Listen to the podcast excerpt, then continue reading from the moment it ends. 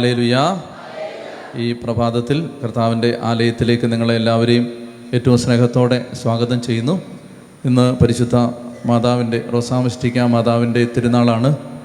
ഈ ദിവസം നമ്മൾ ഒരുമിച്ച് ഈ ആലയത്തിൽ ആയിരിക്കുമ്പോൾ പരിശുദ്ധ അമ്മയുടെ ശക്തമായ മാധ്യസ്ഥം നമ്മളോടൊപ്പം ഉണ്ട്. ഇന്നത്തെ ശുശ്രൂഷകളിൽ കർത്താവിന്റെ ആത്മാവ് നമ്മെ സഹായിക്കാൻ പരിശുദ്ധ അമ്മ നമുക്ക് വേണ്ടി അതിശക്തമായ മാധ്യസ്ഥം വഹിച്ച് പ്രാർത്ഥിച്ചുകൊണ്ടിരിക്കുകയാണ്. അപ്പോൾ അതുകൊണ്ട് നമ്മൾ ഈ പ്രഭാതം മുതൽ കർത്താവിന്റെ വചനത്തിലൂടെ യാത്ര ചെയ്ത് ഇന്ന് ഞാൻ നിങ്ങളോട് പങ്കുവെക്കാൻ ആഗ്രഹിക്കുന്നത് നമ്മുടെ മരിയ ഭക്തി അടിസ്ഥാനമായി ഇരിക്കേണ്ടത് ദൈവവചനത്തിലാണ്. അപ്പോൾ അതുകൊണ്ട് പരിശുദ്ധ അമ്മയോടുള്ള നമ്മുടെ ബഹുമാനം നമ്മുടെ ഭക്തി പ്രാർത്ഥന ഇതെല്ലാം ആധാരമാക്കേണ്ടത് ദൈവവചനത്തെയും തിരുസഭയുടെ ഔദ്യോഗിക പ്രബോധനങ്ങളെയുമാണ്.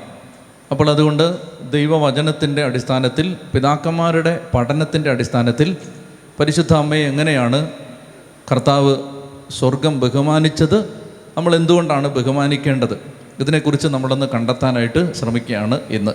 അപ്പോൾ ഇന്ന് സാധാരണ നടന്നു വരുന്ന ബൈബിൾ പഠനത്തിന് പകരം ബൈബിൾ പഠനം തന്നെയാണ് പക്ഷേ നമ്മുടെ വിഷയം ഇതാണ് വിശുദ്ധ വേദപുസ്തകത്തിലെ പരിശുദ്ധ അമ്മ. ബൈബിളിലെ മറിയം അല്ലെങ്കിൽ പരിശുദ്ധ ദൈവമാതാവിനെ ഉൽപ്പത്തി മുതൽ വെളിപാട് വരെ ബൈബിൾ എങ്ങനെയാണ് അവതരിപ്പിക്കുന്നത്? അപ്പോൾ ഇത് നമ്മൾ മനസ്സിലാക്കി കഴിയുമ്പോൾ നമ്മുടെ മരിയ ഭക്തി വേദപുസ്തക അടിസ്ഥാനത്തിലുള്ളതാണെന്ന് മനസ്സിലാവും. പരിശുദ്ധ അമ്മയെ ബഹുമാനിക്കേണ്ടത് ആവശ്യമാണെന്ന് നമുക്ക് മനസ്സിലാവും. അപ്പോൾ മാതാവിനോടുള്ള ഭക്തിയും പ്രാർത്ഥനയും സഭ എങ്ങനെയാണ് കാണുന്നത് എന്നത് കൃത്യമായി വികലതകളില്ലാതെ മനസ്സിലാക്കാൻ സാധിക്കും. അപ്പോൾ അതുകൊണ്ട് നമ്മൾ ഈ പ്രഭാതം മുതൽ ആത്മാർത്ഥമായിട്ട് ആഗ്രഹിച്ച് പ്രാർത്ഥിക്കുക. മാതാവിന്റെ ശക്തമായ മാധ്യസ്ഥം നമുക്ക് ലഭിക്കും. മാതാവിന്റെ തിരുനാളുകളിൽ സാധാരണ ഇവിടെ ഞങ്ങൾ പറയാറുണ്ട് നിങ്ങളൊരു സമ്മാനം ചോദിച്ച് പ്രാർത്ഥിക്കണമെന്ന്. അപ്പോൾ ഇന്നും അത് തന്നെ പറയുന്നു ഒരു ഗിഫ്റ്റ് ചോദിച്ച് പ്രാർത്ഥിച്ചുകൊള്ളുക. മാതാവിന്റെ തിരുനാളുകളിൽ അമ്മ മക്കൾക്ക് സമ്മാനം തരും. അപ്പോൾ അതുകൊണ്ട് നിങ്ങൾക്ക് എന്താണോ നിങ്ങളെ ഭാരപ്പെടുത്തുന്നത് അത് മാതാവിന്റെ മധ്യസ്ഥം വഴി ഈശോയ്ക്ക് സമർപ്പിച്ച് നമുക്ക് ഈ പ്രഭാതത്തിൽ ഒരു സമ്മാനത്തിന് വേണ്ടി ആഗ്രഹിച്ച് പ്രാർത്ഥിച്ചുകൊള്ളുക. കർത്താവ് നമ്മളെ സഹായിക്കും. ആ ഒരു ബോധ്യത്തോടെ നമുക്ക് ഉച്ചത്തിൽ പ്രാർത്ഥിക്കാം. നന്മ നിറഞ്ഞ മറിയമേ സ്വസ്തി.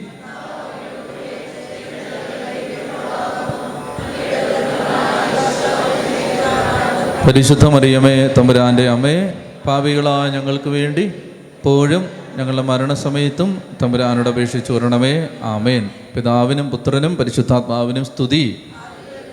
ഹാലേ ലുയാ നിങ്ങൾക്ക് സന്തോഷമാണോ? അതെയോ? സന്തോഷമാണോ? അതെ. നമുക്ക് ബൈബിളിൽ പരിശുദ്ധ അമ്മയെ നമ്മൾ കണ്ടെത്താൻ പോവുകയാണ്.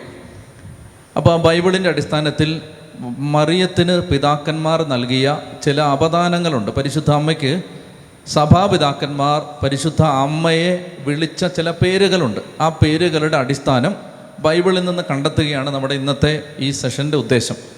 അപ്പോൾ ഒന്നാമതായിട്ട് സഭാപിതാക്കന്മാർ പരിശുദ്ധ അമ്മയെ വിളിച്ചത് രണ്ടാം ഹൗവ എന്നാണ്. ഇത് സഭയുടെ പ്രാർത്ഥനകളിൽ പ്രത്യേകിച്ച് സുറിയാനി സഭകളുടെ പ്രാർത്ഥനകളിൽ ഇതിങ്ങനെ ആവർത്തിച്ച് കാണാവുന്ന മാതാവിനെ സംബന്ധിച്ച് പിതാക്കന്മാർ ആവർത്തിച്ച് പറയുന്ന ഒരു പേരാണ് രണ്ടാം ഹൗവ. അതെങ്ങനെയാണ് ശരിയാവുന്നത്? അതാണ് നമ്മൾ ബൈബിളിലൂടെ കണ്ടെത്താൻ പോകുന്നത്. അപ്പോൾ പരിശുദ്ധമ്മ രണ്ടാമത്തെ ഹൗവയാണ്. എ ഡി നൂറ്റി അറുപതിൽ എന്ന് പറഞ്ഞാൽ യോഹന്നാന്റെ സുവിശേഷം എഴുതപ്പെടുന്നത് എ ഡി തൊണ്ണൂറിലാണ്. എ ഡി തൊണ്ണൂറ് കഴിഞ്ഞ് ഏതാണ്ട് എഴുപത് വർഷം കഴിയുമ്പോൾ വിശുദ്ധ യോഹന്നാന്റെ സുവിശേഷം എഴുതി കഴിഞ്ഞ് ഏതാണ്ട് എഴുപത് വർഷം കഴിയുമ്പോൾ രക്തസാക്ഷിയായ വിശുദ്ധ ജസ്റ്റിൻ രക്തസാക്ഷിയായ വിശുദ്ധ ജസ്റ്റിൻ ട്രിഫോയ്ക്ക് ട്രിഫോ എന്ന് പറയുന്ന ഒരു യഹൂദ റബ്ബിയുമായി നടത്തുന്ന സംവാദം. അത് എഴുത്ത് രൂപത്തിൽ ലഭ്യമാണ്. ജസ്റ്റിൻ രക്തസാക്ഷിയുടെ ആ പുസ്തകം ലഭ്യമാണ് ആ രേഖകൾ ലഭ്യമാണ്. അപ്പോൾ രക്തസാക്ഷിയായ വിശുദ്ധ ജസ്റ്റിൻ എ ഡി നൂറ്റി അറുപതിൽ അതായത് യോഗന്നാസ് ലീഗ അവസാനത്തെ അപ്പസ്തോലനായ യോഗന്നാസ് ലീഗ സുവിശേഷം എഴുതി ഏതാണ്ട് ഒരു എഴുപത് കൊല്ലം കഴിയുമ്പോൾ രക്തസാക്ഷിയായ വിശുദ്ധ ജസ്റ്റിൻ മാതാവിനെ ഈ പേര് വിളിക്കുന്നുണ്ട് രണ്ടാം ഹൗവ.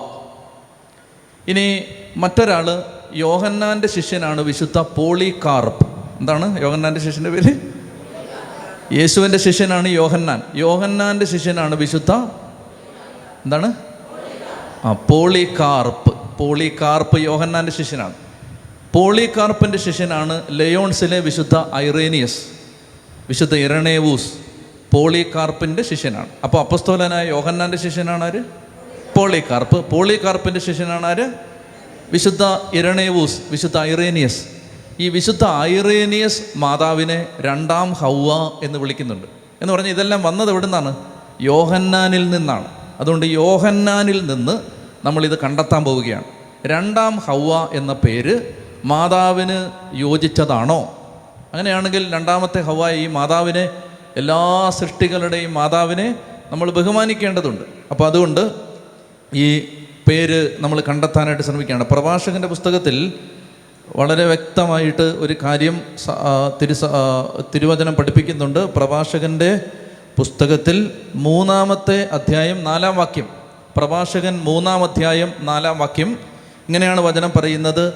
അമ്മയെ മഹത്വപ്പെടുത്തുന്നവൻ നിക്ഷേപം കൂട്ടിവെക്കുന്നു. എന്ന് പറഞ്ഞേ അമ്മയെ മഹത്വപ്പെടുത്തുന്നവൻ നിക്ഷേപം കൂട്ടിവെക്കുന്നു. അമ്മയെ അപമാനിക്കുന്നത് ശരിയല്ല.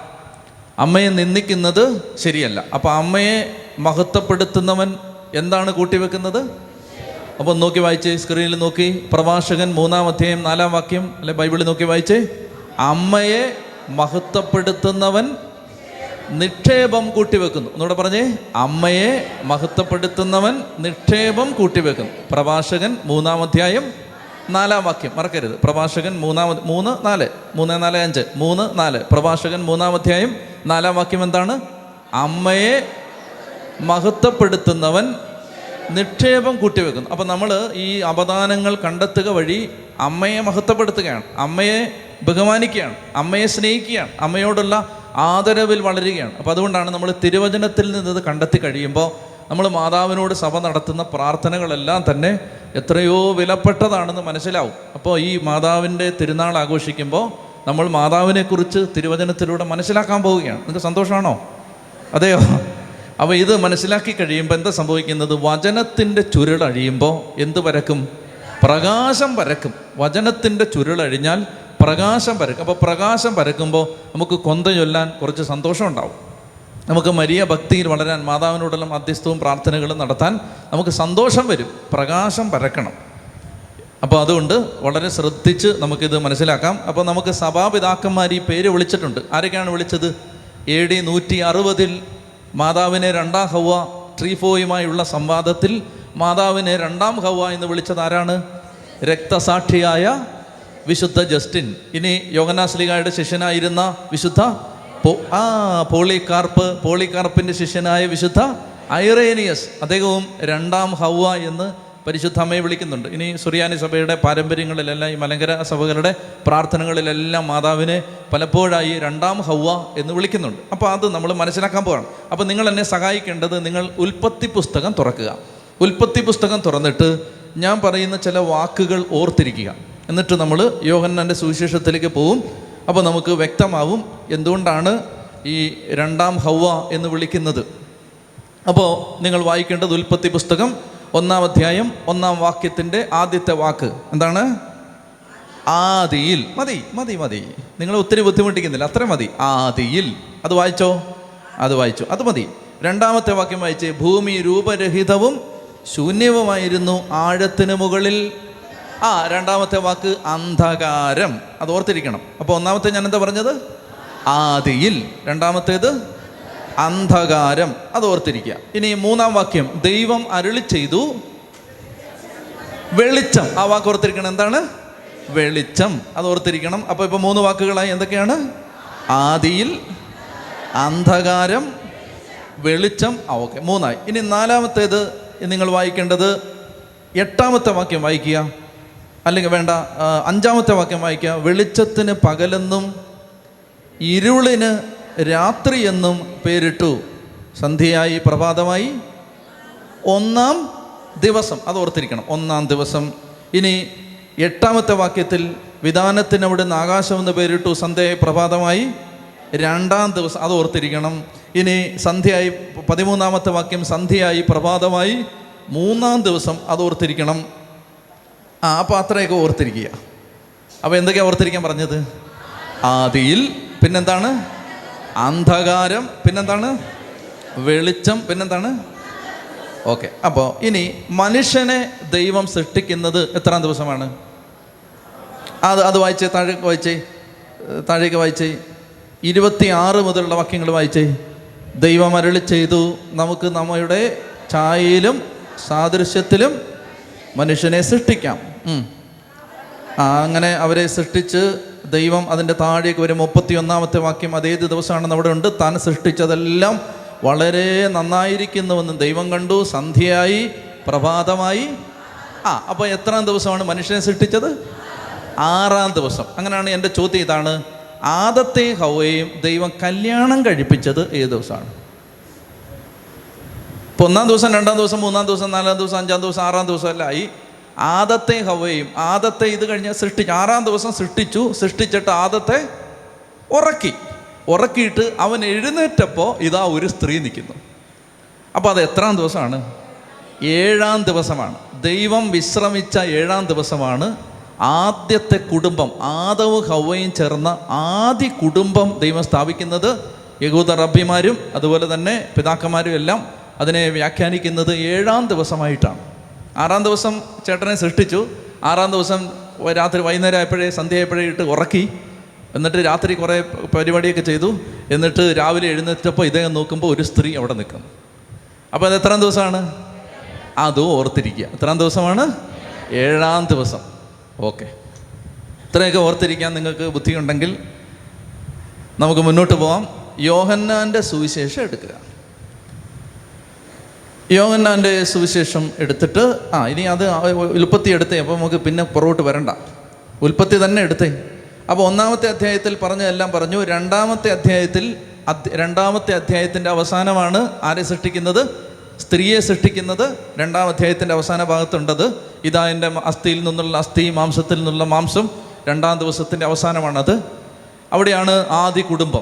ഇനി മൂന്നാമത്തെ അധ്യായത്തിൽ വായിച്ചേ മൂന്നാമത്തെ ഒന്ന് മുതൽ ദൈവമായ കർത്താവ് സൃഷ്ടിച്ച എല്ലാ വന്യജീവികളിലും വെച്ച് കൗശലമേറിയതായിരുന്നു സർപ്പം. അത് ആരോട് ചോദിച്ചു? ആരോട് ചോദിച്ചേ? സ്ത്രീയോട്. പേര് പറഞ്ഞിട്ടുണ്ടോ? ഇല്ല. അപ്പൊ സ്ത്രീ ഏതാണ്? ഈ സ്ത്രീ ഏതാണ്? ആ പക്ഷേ പുസ്തകത്തിൽ പറഞ്ഞിരിക്കുന്നത് ആരോട് ചോദിച്ചെന്നാണ്? സ്ത്രീയോട് ചോദിച്ചു മൂന്നാം അധ്യായത്തിൽ കേട്ടോ? ഒന്നാം അധ്യായത്തിന്റെ കാര്യം ഞാൻ പറഞ്ഞു രണ്ടാം അധ്യായം പറഞ്ഞു മൂന്നാം അധ്യായത്തിൽ സ്ത്രീയോട് ചോദിച്ചു. അപ്പോൾ ഒരു സ്ത്രീയും ഉണ്ട് ഉൽപ്പത്തിയിൽ. ഉൽപ്പത്തിയിൽ എന്തെല്ലാം ഉണ്ട്? എന്തൊക്കെയാണ്? ആദിയിൽ പിന്നെന്തുണ്ട്? അന്ധകാരം പിന്നെന്തുണ്ട്? വെളിച്ചം പിന്നെ ഒന്നാം ദിവസം രണ്ടാം ദിവസം മൂന്നാം ദിവസം ആറാം ദിവസം ഏഴാം ദിവസം പിന്നെ അതാണ്ടൊരു സ്ത്രീ. ഇത്രയും മതി. യോഹന്നാൻ. യോഹന്നാനിലേക്ക് വേഗം പോവാം. യോഹന്നാനിലേക്ക് പോകുമ്പോൾ ഇതെല്ലാം നമ്മൾ വീണ്ടും കാണാൻ പോവാണ്. അതുകൊണ്ടാണ് ചില വാക്കുകൾ ഓർത്തിരിക്കാൻ പറഞ്ഞത് യോഹന്നാന്റെ സുവിശേഷം ഒന്നാം അധ്യായം എടുക്കുക. യോഹന്നാന്റെ സുവിശേഷം ഒന്നാം അധ്യായം വായിച്ചേ? ആദിയിൽ. അപ്പോൾ അത് വെട്ടി. ആദിയിൽ. അത് വെട്ടി. നേരത്തെ ഉണ്ടായിരുന്ന ഒരു വാക്കാണ് ആദിയിൽ. അത് കഴിഞ്ഞു. വചനം ദൈവമായിരുന്നു. വചനം ദൈവത്തോടു കൂടിയായിരുന്നു വചനം ദൈവമായിരുന്നു അവൻ ആദിയിൽ ദൈവത്തോടു കൂടിയായിരുന്നു സമസ്തവും അവനിലൂടെ ഉണ്ടായി ഒന്നും അവനെ കൂടാതെ ഉണ്ടായിട്ടില്ല. അവനിൽ എന്തുണ്ടായിരുന്നു? ജീവൻ. ആദ്യം ഞാൻ പറഞ്ഞതാണ് ഉൽപ്പത്തിയിൽ എല്ലാ ജീവജാലങ്ങളെയും കർത്താവ് സൃഷ്ടിക്കുകയാണ്. ജീവൻ അത് ഉൽപ്പത്തിയിലെ ഒരു പ്രതിപാദന വിഷയമാണ്. അത് ഇത് എവിടെയും വരികയാണ്. അപ്പോൾ അത് നമ്മൾ വെട്ടുകയാണ് ജീവൻ. ആ ജീവൻ മനുഷ്യരുടെ എന്തായിരുന്നു? ആ വെളിച്ചം. അപ്പോൾ അതും വെട്ടി. വെളിച്ചം നേരത്തെ ഉണ്ടായിരുന്നല്ലേ? ഉൽപ്പത്തിയിൽ. അതും വെട്ടി. ആ വെളിച്ചം ഇരുളിൽ പ്രകാശിക്കുന്നു അതിനെ കീഴടക്കാൻ ഇരുളിന്. ഇരുളിന് വേറൊരു വാക്ക് പറഞ്ഞേ? അന്ധകാരം. അപ്പം അതുകൊണ്ട്.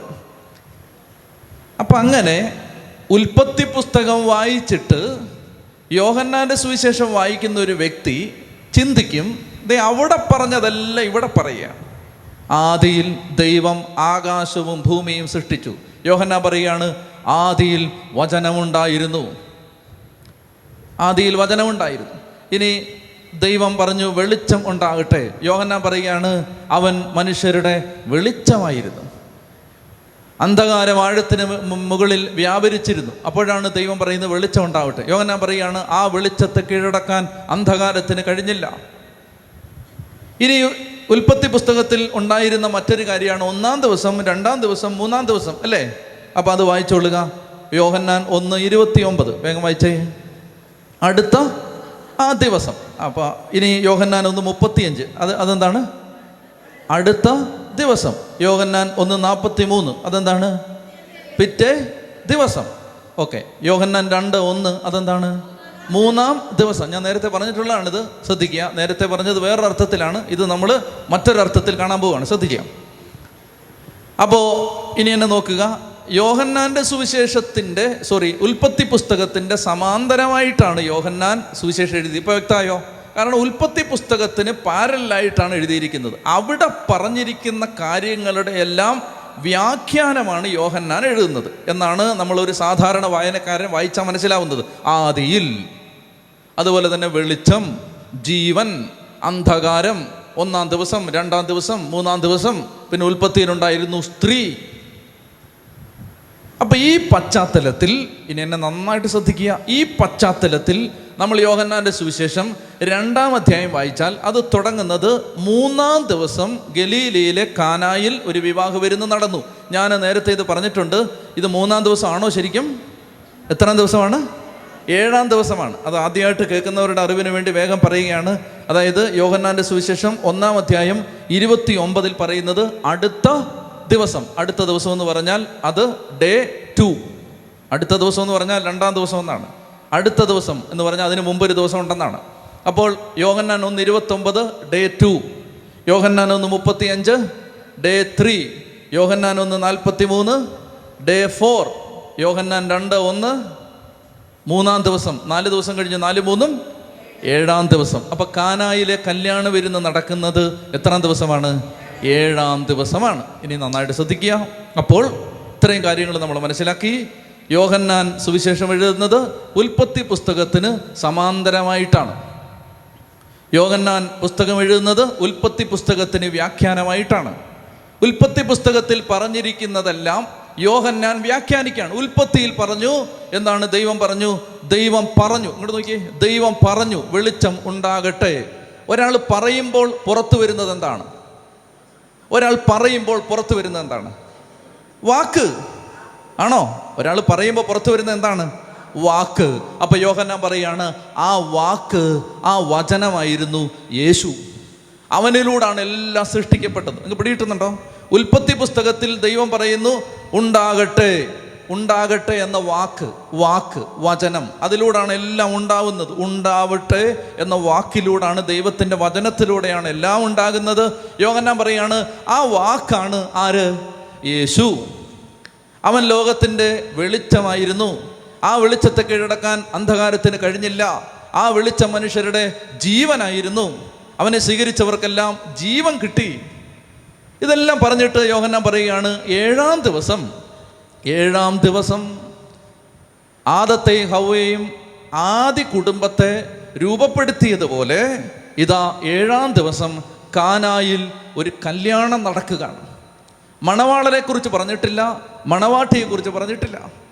മണവാളനെ വിളിച്ചു വരുത്തി എന്തോ എന്ന് ചോദിക്കുന്നു? മണവാളന്റെ പേര് ഒരു കല്യാണം എന്ന് പറഞ്ഞാൽ നമ്മൾ നിങ്ങളൊരു കല്യാണത്തിന് പോയിട്ട് തിരിച്ചു വരുമ്പോൾ നിങ്ങൾ സാമാന്യ ബോധമുള്ളവരാണെങ്കിൽ നിങ്ങൾ സദ്യ എങ്ങനെ ഉണ്ടായിരുന്നു എന്ന് ചോദിക്കുന്നതിനേക്കാൾ മുമ്പ് എങ്ങനെ ചോദിക്കും? പെണ്ണെങ്ങനുണ്ട് ചെറുക്കനെങ്ങനുണ്ട് പെണ്ണ് എവിടുത്തെയാണ് പെണ്ണെന്ത് പഠിച്ചാണ് ചെറുക്കന്റെ യോഗ്യത.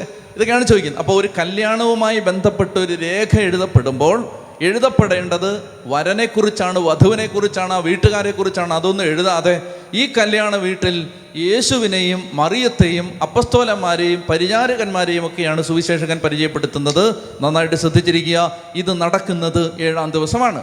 ഈ ഏഴാം ദിവസമാണ് ഉൽപ്പത്തി പുസ്തകത്തിൽ ആദത്തെയും ഹൗവയും ആദ്യ കുടുംബമാക്കി മാറ്റിയത്. ഇനി ഉൽപ്പത്തി പുസ്തകം മൂന്നാം അധ്യായം പതിനഞ്ചാം വാക്യം.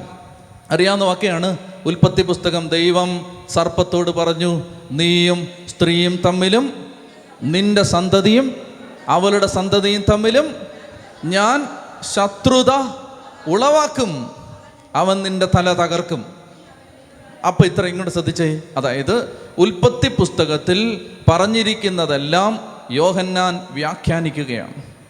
ഉൽപ്പത്തി പുസ്തകത്തിൽ പറഞ്ഞിരിക്കുന്നതെല്ലാം യോഹന്നാൻ അർത്ഥം പറഞ്ഞു തരികയാണ്. യോഹന്നാൻ പറഞ്ഞു ആ വാക്ക് ആരായിരുന്നു? പറ. യേശു. ആ വെളിച്ചം ആരായിരുന്നു? പറ. യേശു. ആ ജീവൻ ആരായിരുന്നു? പറ. യേശു. എന്നിട്ട് യോഹന്നാൻ പറയുകയാണ് ഏഴാം ദിവസം ആദത്തെയും ഹവയും ചേർത്ത് ഒരു കുടുംബം ഉണ്ടാക്കിയതുപോലെ ഇതാ ഏഴാം ദിവസം ഗലീലയിലെ കാനായിൽ ഒരു പുതിയ കുടുംബം പുതിയ ഉടമ്പടിയിലെ ഒരു പുതിയ കുടുംബം ഉണ്ടാവുകയാണ്. ആ കുടുംബത്തിൽ ഒരു സ്ത്രീയുണ്ട്. ഉൽപ്പത്തി മൂന്ന് പതിനഞ്ചിലെ സ്ത്രീ ആരാണ്? പറ. നീയും സ്ത്രീയും തമ്മിലും നിന്റെ സന്തതിയും സ്ത്രീയുടെ സന്തതിയും തമ്മിലും ഞാൻ ശത്രുത ഉളവാക്കും. അവൻ നിന്റെ തല തകർക്കും. ഉൽപ്പത്തി പുസ്തകത്തിൽ പറയുന്ന ആ സ്ത്രീ ആരാണെന്നാണ് യോഹന്നാൻ കാനായിലെ കല്യാണ വീട്ടിൽ വെച്ച് ഈശോ മറിയം മാതാവ് ഈശോട് പറയുകയാണ് മോനെ അവർക്ക് വീഞ്ഞില്ല അവർക്ക് വീഞ്ഞില്ല. അപ്പോൾ ഈശോ ചോദിച്ചു സ്ത്രീ എനിക്കും നിനക്കും എന്ത് എന്റെ സമയം ഇനിയും ആയിട്ടില്ല. ഈശോ എന്താ പറഞ്ഞത്? സ്ത്രീയേ. ഉൽപ്പത്തി പുസ്തകം വായിച്ചിട്ടുള്ള ഒരാൾക്ക് സ്ത്രീയെ എന്ന വിളി കേൾക്കുമ്പോൾ പെട്ടെന്ന് ഓർമ്മ വരും യോ ഈ സ്ത്രീ എവിടെയോ കേട്ടിട്ടുണ്ടല്ലോ. ആ നീയും സ്ത്രീയും തമ്മിലും നിന്റെ സന്തതിയും സ്ത്രീയുടെ സന്തതിയും തമ്മിലും ഞാൻ ശത്രുത ഉളവാക്കും. അവൻ നിന്റെ തല തകർക്കും. ശത്രുവിന്റെ പിശാചിന്റെ തല തകർത്ത സ്ത്രീയുടെ സന്തതി ആരാണ്? യേശുവാണ്. അപ്പോൾ സ്ത്രീ ആരാണ്? ആരാണ്? പരിശുദ്ധ അമ്മയാണ് ആ സ്ത്രീ. ഇത് യോഹന്നാന്റെ സുവിശേഷം ശ്രദ്ധിച്ചു വായിച്ചാലേ മനസ്സിലാവൂ. അല്ലാതെ ബഹുമാനമില്ലാതെ ആദരവില്ലാതെ തള്ളേന്ന് വിളിക്കുന്ന പോലെ വിളിച്ചതല്ല. അങ്ങനെയാണ് ആളുകൾ വിചാരിച്ചിരിക്കുന്നത്. ശരിക്കും സുവിശേഷം വായിക്കാഞ്ഞിട്ടാണ്. സ്ത്രീയെ. അപ്പോൾ എന്നിട്ട് ആ കലയിലെ കാനായിലെ കല്യാണം വരുന്ന കഴിയുമ്പോൾ യോഹന്നാൻ പറയുകയാണ് ഈശോ തന്റെ മഹത്വം പ്രകടിപ്പിക്കാൻ പ്രവർത്തിച്ച അടയാളങ്ങളുടെ ആരംഭമായിരുന്നു കാനായിലെ ഈ അത്ഭുതം. എനിക്ക് ചോദ്യം ഇതാണ്. ഈശോ മിശിക തന്റെ മഹത്വം പ്രകടിപ്പിക്കാൻ ചെയ്ത അത്ഭുതങ്ങളുടെ അവസാനത്തേതേതായിരുന്നു? പറയാമോ? ആദ്യത്തെ അടയാളം കാനായിലെ കല്യാണം വരുന്നു. അവസാനത്തേതേതാണ്? ഈശോ ചെയ്ത അവസാനത്തെ അടയാളം ഏതാണ്? പറയാമോ? ഈശോ ചെയ്ത അവസാനത്തെ അടയാളം യേശുവിന്റെ കുരിശു മരണമാണ്. കാനായിലെ കല്യാണ വീട്ടിൽ വെള്ളം വീഞ്ഞാക്കി മാറ്റുമ്പോൾ ഈ സ്ത്രീ അവിടെയുണ്ട്. യേശുവിന്റെ കുരിശു മരണമെന്ന യോഹന്നാൻ പറയുന്ന അവസാനത്തെ അടയാളം അത് കാണപ്പെടുമ്പോൾ അത് കാണപ്പെടുന്ന സമയത്ത് ആ കുരിശിൻ ചുവട്ടിൽ ആ സ്ത്രീയുണ്ട്. യോഹന്നാന്റെ അടുത്ത് നിൽപ്പുണ്ട് യോഹന്നാന്റെ അടുത്ത് നിൽക്കുന്ന അമ്മയെ നോക്കി ഈശോ പറഞ്ഞു സ്ത്രീയെ ഇതാ നിന്റെ മകൻ. സ്ത്രീയെ നിങ്ങൾക്ക് മനസ്സിലാവുന്നുണ്ടോ? സ്ത്രീയെ എന്ന് വിളിക്കുന്നത് എന്തുകൊണ്ടാണ് അത് ബഹുമാനക്കുറവ് കൊണ്ടാണോ അല്ല മറിച്ച് സർപ്പത്തിന്റെ തല തകർക്കുന്ന ഈ സന്തതിയുടെ മാതാവാണ് നീ. ആദ്യത്തെ സ്ത്രീ ചെയ്ത തെറ്റിന് പരിഹാരം ചെയ്യാൻ ആദ്യത്തെ പുരുഷൻ ചെയ്ത ആദ്യത്തെ പുരുഷൻ ആരാണ്? ആദമാണ്. ആദ്യ പുരുഷനായ ആദം ചെയ്ത തെറ്റിന് പരിഹാരം ചെയ്യാൻ രണ്ടാമത്തെ ആദം റോമാലേഖനത്തെ വായിച്ചാൽ മതി. രണ്ടാമത്തെ ആദമായ യേശു വന്നു. യേശു രണ്ടാമത്തെ ആദമാണെങ്കിൽ മാതാവ് ആരാണ്? രണ്ടാമത്തെ ഹവായാണ് രണ്ടാമത്തെ ഹവായാണ് അതായത് നമ്മളിങ്ങനെയാണ് മനസ്സിലാക്കേണ്ടത്. അതുകൊണ്ടാണ് മാതാവ് വന്ന് യേശുവിനോട് പറയുന്നത്. പഴം പറിച്ച് തിന്നാൻ ആദത്തോട് ആരാ പറഞ്ഞേ? പാമ്പാണോ? സ്ത്രീയാണോ? സ്ത്രീയാണ്. ഒരു സ്ത്രീ വന്നാണ് മനുഷ്യനെ ലംഘനത്തിലേക്കും പാപത്തിലേക്കും തള്ളിയിട്ടത് ഒരു സ്ത്രീയാണ്. അതുകൊണ്ടാണ് പുതിയ ഉടമ്പടിയിലെ ആദ്യത്തെ അടയാളം സ്ഥാപിക്കുമ്പോൾ ഒരു സ്ത്രീ വന്നിട്ട് ആ സ്ത്രീ വന്നിട്ട് ആ രണ്ടാമത്തെ സ്ത്രീ വന്നിട്ട് ആ രണ്ടാമത്തെ ഹൗവ വന്നിട്ട് പറയാണ് മകനെ ഇതാ പുതിയ വീഞ്ഞുണ്ടാക്കാൻ സമയമായിരിക്കുന്നു പുതിയ വീഞ്ഞുണ്ടാക്കുക. യഹൂദ മതത്തിന്റെ ആ പഴയ വീഞ്ഞ് തീർന്നുപോയി. ഇതാ പുതിയ ഉടമ്പടി സ്ഥാപിക്കുക എന്ന് പറയുമ്പോൾ ഈശോ ചോദിക്കുകയാണ് സ്ത്രീയെ എനിക്കും നിനക്കും എന്ത്? എന്റെ സമയമായിട്ടില്ല. സമയമെന്ന് പറഞ്ഞാൽ എന്താണെന്ന് ഞാൻ നേരത്തെ പറഞ്ഞിരുന്നു. അത് യേശുവിന്റെ കുരിശുമരണമാണ് യേശുവിന്റെ കുരിശുമരണത്തിനുള്ള സമയമായിട്ടില്ല. ഇപ്പം ഇത് പ്രവർത്തിച്ചാൽ ഇപ്പോൾ മുതൽ യേശുവിനെ സംശയദൃഷ്ടിയുടെ ആളുകൾ വീക്ഷിക്കാൻ തുടങ്ങും. യേശുവിന്റെ മരണത്തിലേക്ക് ഈശോ വളരെ വേഗം നടന്നുകൊണ്ടിരിക്കുകയാണ്. അതുകൊണ്ട് പ്രിയപ്പെട്ട സഹോദരങ്ങളെ ഒന്നാമത്തെ കാര്യം ഇതാണ്. അതായത് ആദം ചെയ്ത തെറ്റിന് പരിഹാരം ചെയ്യാനായി വന്ന യേശുക്രിസ്തു എന്ന രണ്ടാമത്തെ ആദത്തിന്റെ ആ രക്ഷാകര കർമ്മത്തിൽ സഹകരിച്ച് നിന്ന രണ്ടാമത്തെ ഹൗവായാണ് പരിശുദ്ധ അമ്മ. അതുകൊണ്ട് പ്രൊട്ടസ്റ്റന്റ് ദൈവശാസ്ത്രജ്ഞന്മാർ പോലും ചില ആളുകൾ പോലും ഈശോ മെസ്സിക കുരിശിൽ കിടന്നുകൊണ്ട് പരിശുദ്ധ അമ്മയെ യോഹന്നാൻ ഏൽപ്പിച്ചു കൊടുക്കുന്ന ഭാഗം വ്യാഖ്യാനിച്ചിട്ട് പറയും യേശുവിന് മറ്റ് സഹോദരന്മാർ ഉണ്ടായിരുന്നില്ല എന്നതിന്റെ ഏറ്റവും വലിയ തെളിവാണ്. മറിയം നിത്യകന്യകയായിരുന്നു എന്നതിന്റെ ഏറ്റവും വലിയ തെളിവാണ് എന്ത്? യോഹന്നാനെ ഏൽപ്പിച്ചു കൊടുത്ത് അല്ലെങ്കിൽ ഈശോ ചെയ്യുന്നത് ഒരു ഇല്ലീഗൽ ആക്ട് ആകുമായിരുന്നു. ഒരു നിയമപരമായി അതൊരു ലംഘനമാണ് ഒരു നിയമ നിഷേധമാണ് അങ്ങനെ ചെയ്യാൻ പാടില്ല. സഹോദരന്മാർ ആ അമ്മയുടെ മക്കൾ എവിടെയെങ്കിലും ജീവിച്ചിരിപ്പുണ്ടെങ്കിൽ ആ അമ്മയെ മറ്റൊരുവന്റെ അന്യനായ ഒരു തന്റെ കയ്യിലേക്ക് ഏൽപ്പിച്ചു കൊടുക്കുന്നത് യഹൂദ മതത്തിന്റെ ആചാരമനുസരിച്ച് അത് നിയമലംഘനമാണ്.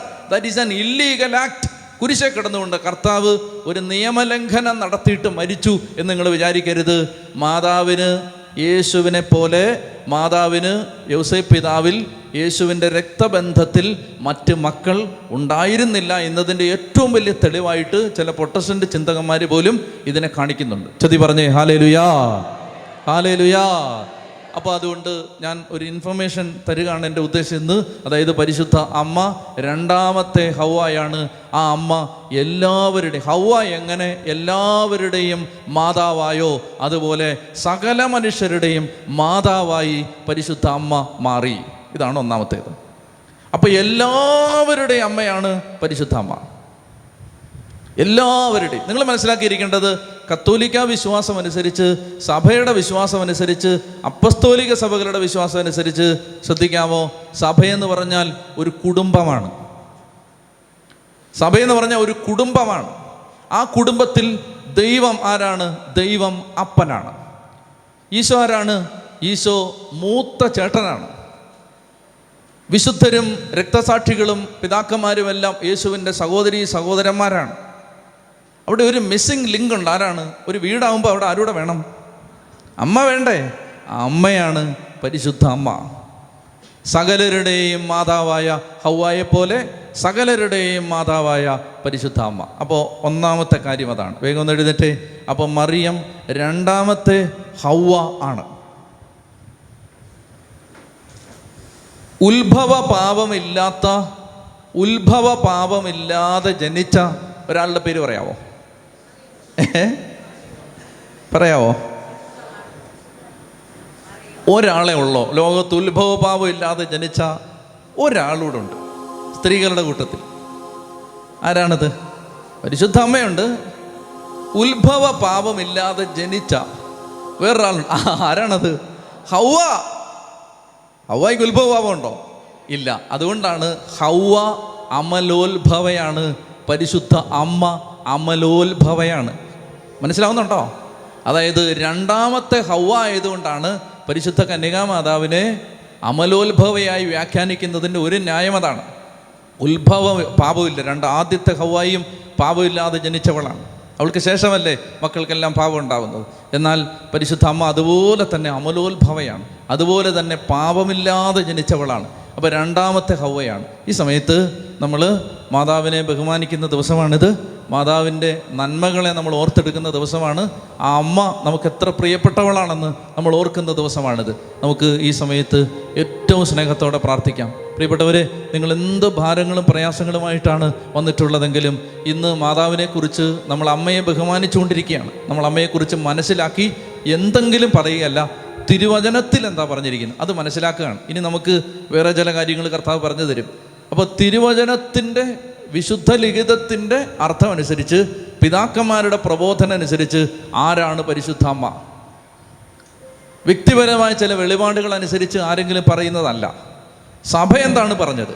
പിതാക്കന്മാരെന്താണ് പഠിപ്പിച്ചത്? എപ്പോഴും നമ്മൾ അതാണ് ശ്രദ്ധിക്കേണ്ടത്. വേറെ ആളുകൾ കാലാകാലങ്ങളിൽ എന്ത് പറഞ്ഞു അത് നമ്മൾ ശ്രദ്ധിച്ചില്ലെങ്കിലും കുഴപ്പമൊന്നുമില്ല. നമുക്ക് തിരുസഭ ഔദ്യോഗികമായി എന്ത് പഠിപ്പിച്ചു? വിശുദ്ധ വേദപുസ്തകം എന്ത് പറയുന്നു? ഇതാണ് നമ്മൾ ശ്രദ്ധിക്കേണ്ടത്. അപ്പം അതുകൊണ്ട് നമുക്ക് ബൈബിൾ പറഞ്ഞു തരികയാണ്. പരിശുദ്ധ അമ്മയാണ് ഉൽപ്പത്തി പുസ്തകത്തിൽ പ്രവചിക്കപ്പെട്ട ആ സ്ത്രീ. അത് മനസ്സിലായോ? മനസ്സിലായോ? രണ്ടാമത്തെ ആദം ആരാണ്? യേശു. അങ്ങനെയാണെങ്കിൽ രണ്ടാമത്തെ ഹൗവ ആരാണ്?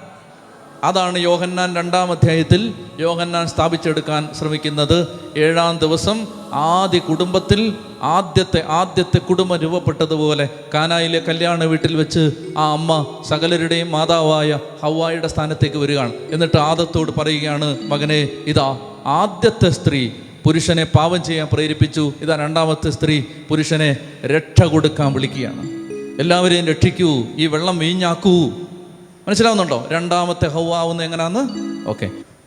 നമ്മൾ ഇനി മറ്റൊരു നമ്മളധികം പരിചയപ്പെട്ടിട്ടില്ലാത്ത മറ്റൊരു മേഖല നമ്മൾ കണ്ടെത്താൻ പോവുകയാണ്. നിങ്ങൾ വളരെ ശ്രദ്ധിച്ചിരിക്കുക ഇതൊരു ഇതൊരു ഇതൊരു വലിയ പ്രധാനപ്പെട്ട പ്രധാനപ്പെട്ട അറിവാണ്.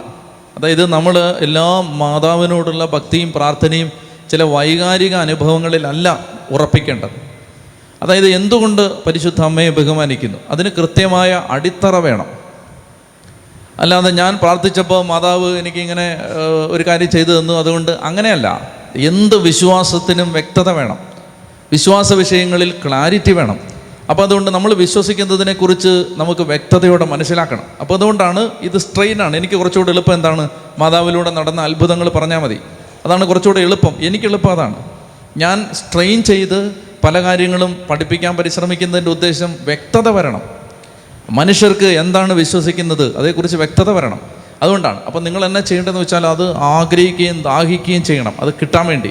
നമുക്കത് മനസ്സിലാവത്തുള്ളൂ. അത് ദാഹിക്കാത്തൊരു ജനത്തിന്റെ മേൽ ഈ അറിവുകൾ പകരപ്പെടില്ല. അത് ഈശോ പറഞ്ഞിട്ടില്ലേ അത്? ഈശോ പ്രത്യേകം പറഞ്ഞിട്ടുണ്ടത്.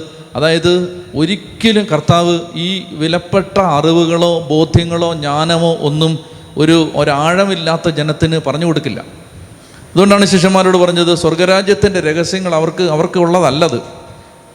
അവരോട് പറഞ്ഞു എന്നിട്ട് പറഞ്ഞു കർത്താവ് പറഞ്ഞു നിങ്ങൾ മുത്തുകൾ എടുത്ത് പന്നിക്കിട്ട് കൊടുക്കില്ലെന്ന് പറഞ്ഞു. അവരെന്നറിയാം അത് അത് അത് ഇങ്ങനെ നോക്കിയിട്ട് നിങ്ങളെ ചവിട്ടി തേച്ചിട്ട് നിങ്ങളെ ആക്രമിക്കുമെന്ന് പറയും മുത്തുകൾ പന്നിക്കിട്ട് കൊടുക്കില്ല ആക്രമിക്കും. അങ്ങനെ ആക്രമണങ്ങൾ നേരിട്ട ഒരാളാണ് ഞാൻ. മനസ്സിലായില്ലേ? അതായത് എനിക്ക് ഓർക്കുമ്പോൾ എനിക്ക് പ്രയാസമുണ്ട്. എന്തെന്നറിയാമോ? അതായത് പരിശുദ്ധ അമ്മ ഇത് ഇത് നിങ്ങൾ ശ്രദ്ധിച്ച് കേട്ടോണം. പരിശുദ്ധ അമ്മയെ നമ്മൾ ബഹുമാനിക്കുകയാണ് ആരാധിക്കുകയല്ല. ഇതൊരു ഒരു മുത്താണ്. മനസ്സിലായോ? അത് മനസ്സിലാവാതെ ചവിട്ടി തേച്ചിട്ട് എന്നെ ആക്രമിച്ചു. എന്തിന്? അയാൾ പറഞ്ഞു മാതാവിനെ ബഹുമാനിക്കാൻ പാടില്ല. എന്താ പറഞ്ഞേ? മാതാവിനെ ആരും ആരാധിക്കരുത്. അത് സഭ പഠിപ്പിച്ചിട്ടില്ല. മാതാവിനെ ബഹുമാനിക്കണം സ്നേഹിക്കണം പ്രാർത്ഥിക്കണം ആരാധിക്കേണ്ടത് ദൈവത്തെയാണ്. എന്നിട്ട് പറഞ്ഞു ധൂളിയ ഹൈപ്പർ ധൂളിയ ലാത്രിയ തുടങ്ങിയ വാക്കുകൾ പറഞ്ഞിട്ട് അത് പഠിപ്പിച്ചു. പഠിപ്പിച്ചിട്ട് അതിന്റെ അവസാനം പറഞ്ഞു നിങ്ങൾ പരിശുദ്ധ കുർബാന നടക്കുന്ന സമയത്ത് ആ കുർബാനയിൽ സംബന്ധിക്കാതെ നിങ്ങൾ മാതാവിന്റെ ഒരു സ്റ്റാച്യു വെളി വെച്ചിട്ടുണ്ട് അതിന് മാലയിട്ടിട്ട് പോയാൽ അത് വിഗ്രഹാരാധനയാന്ന് പറഞ്ഞു. അതിലെന്താ തെറ്റ്? അത് മാത്രം കട്ട് ചെയ്തു. അത് മാത്രം കട്ട് ചെയ്തിട്ട് പ്രചരിപ്പിച്ചു. നല്ലവരായ പെന്തക്കോസ്ത സഹോദരങ്ങൾ എന്ത് ചെയ്തു? ഡാനിയലച്ചൻ സ്നാനപ്പെടാൻ പോകാമെന്ന് വിചാരിച്ചു. എന്നിട്ട് അവരത് മുറിച്ചെടുത്ത് വീട് വീടാന്തരം കയറി ഇറങ്ങിയിട്ട് പറഞ്ഞു ദേ നിങ്ങളുടെ അച്ഛൻ പ്രസംഗിക്കുന്ന കണ്ടില്ലേ? എന്റെ പ്രിയപ്പെട്ട സഹോദരങ്ങളെ ഇതാണ് മുത്തുകൾ എടുത്ത് പന്നിക്കിട്ട് കൊടുത്താനുള്ള അവസ്ഥ. മനസ്സിലായോ? അത് മനസ്സിലാവത്തില്ല. മനസ്സിലാവാതെ തിരിഞ്ഞു നിന്ന് നമ്മളെ ആക്രമിക്കും. അതുകൊണ്ടാണ് ഞാൻ ചിന്തിച്ചത് ബൈബിൾ വേദപുസ്തകം എന്ത് പറയുന്നു മാതാവിനെ കുറിച്ച് വേദപുസ്തകം പറയുന്നത് മനസ്സിലാക്കിയിട്ട് നമ്മൾ മരിയ ഭക്തി സഭയുടെ വിശ്വാസത്തിന്റെ അടിസ്ഥാനങ്ങളിലൊന്നാണ്. പക്ഷെ നമ്മൾ എന്ത് ചെയ്യരുത്? നമ്മൾ സഭ വരച്ചിരിക്കുന്ന വരകൾക്കപ്പുറം പോകരുത്. അക്കാര്യത്തിൽ തിരുസഭയ്ക്ക് നിർബന്ധമുണ്ട്. തിരുസഭയെ സ്നേഹിക്കുന്ന ഞങ്ങൾക്ക് നിർബന്ധമുണ്ട്. അതുകൊണ്ട് എവിടെയെങ്കിലും ആ വര ക്രോസ് ചെയ്യപ്പെടുന്നത് കണ്ടാൽ നമ്മളത് വിളിച്ചു പറയും. അപ്പോൾ അന്നേരം ആക്രമിച്ചിട്ട് കാര്യമില്ല. അതുകൊണ്ട് ഞാൻ പറഞ്ഞു ഇതൊക്കെ ശ്രദ്ധിച്ച് കേൾക്കണം. ഇത് ശ്രദ്ധിച്ച് കേൾക്കാതിരുന്നിട്ട് എന്തെങ്കിലുമൊക്കെ കേൾക്കും. എന്നിട്ട് അവസാനം കേൾക്കുന്ന മാത്രം കേട്ടിട്ട് പോകും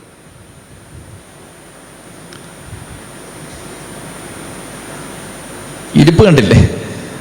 അയ്യാ അവർക്ക് പറഞ്ഞു ഹാലലുയ്യ ശ്രദ്ധിച്ച് കേൾക്കണം. അതാ ഞാൻ പറയുന്നത്. നന്നായിട്ട് മനസ്സിന് എന്താ പറയുന്നത്? രണ്ടാം ഹൗവ. അത് ആ മനസ്സിലായോ? ആർക്കറിയാം? മനസ്സിലായില്ലേ? മനസ്സിലാണ്ടോ പോ. അടുത്തത് അടുത്തത് എന്തുകൊണ്ടാണ് രാജ്ഞി എന്ന് വിളിക്കുന്നത്? അതിന്റെ ഒരു വ്യക്തത വേണ്ടേ? രാജ്ഞി സ്വർഗീയ രാജ്ഞി. ഇപ്പോൾ പാടിയില്ലേ? ആ എന്നാ ഇരിക്കട്ടെ മാതാവല്ലേ രാജ്ഞി. അങ്ങനൊന്നും അല്ല. അതിനൊക്കെ ഒരു അടിത്തറയുണ്ട്. അതിന് വചനത്തിന്റെ അടിത്തറയുണ്ട്. സ്വർഗത്തിലെ രാജ്ഞിയാണ് പരിശുദ്ധ അമ്മ. എന്താ തെളിവ്? ഇപ്പൊ തെളിവ് തരാം. ശ്രദ്ധിച്ചിരിക്കും. ഇപ്പൊ തെളിവ് തരാം. അതായത് യേശുവിനെ യേശു ദാവീദിന്റെ പുത്രൻ എന്നാണ് വിളിച്ചിരുന്നത്. ഓർക്കുന്നുണ്ടല്ലോ? ഓശാന ഞായറാഴ്ച ദിവസം ഈശോ ഓശാന തിരുനാളിന് കഴുതപ്പുറത്ത് കയറി ജെറുസലേമിലേക്ക് സമീപിക്കുമ്പോൾ എന്ത് പറഞ്ഞാണ് അവർ ഓശാന വിളിച്ചത്? ദാവീദിന്റെ പുത്രര്. ഓസാന എങ്ങനെ വിളിക്കണം എന്ന് ഞാൻ പറഞ്ഞേ. ഓസോലോ. മുദ്രാവാക്യം വിളിയാണത്. ഓസാന എന്ന വാക്കിന്റെ അർത്ഥം എന്താണ്?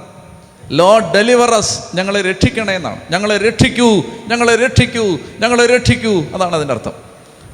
അപ്പോൾ ആർക്കാണ് ഓശാന വിളിച്ചത്? ദാവീദിന്റെ പുത്രന് ഓശാന. ശരിക്കും ദാവീദിന്റെ പുത്രൻ ആരാണ്? രാജാവായ ദാവീദിന്റെ പുത്രനായ രാജാവ് ആരാണ്? ശരിക്കുള്ള ദാവീദിന്റെ പുത്രൻ ആരാ?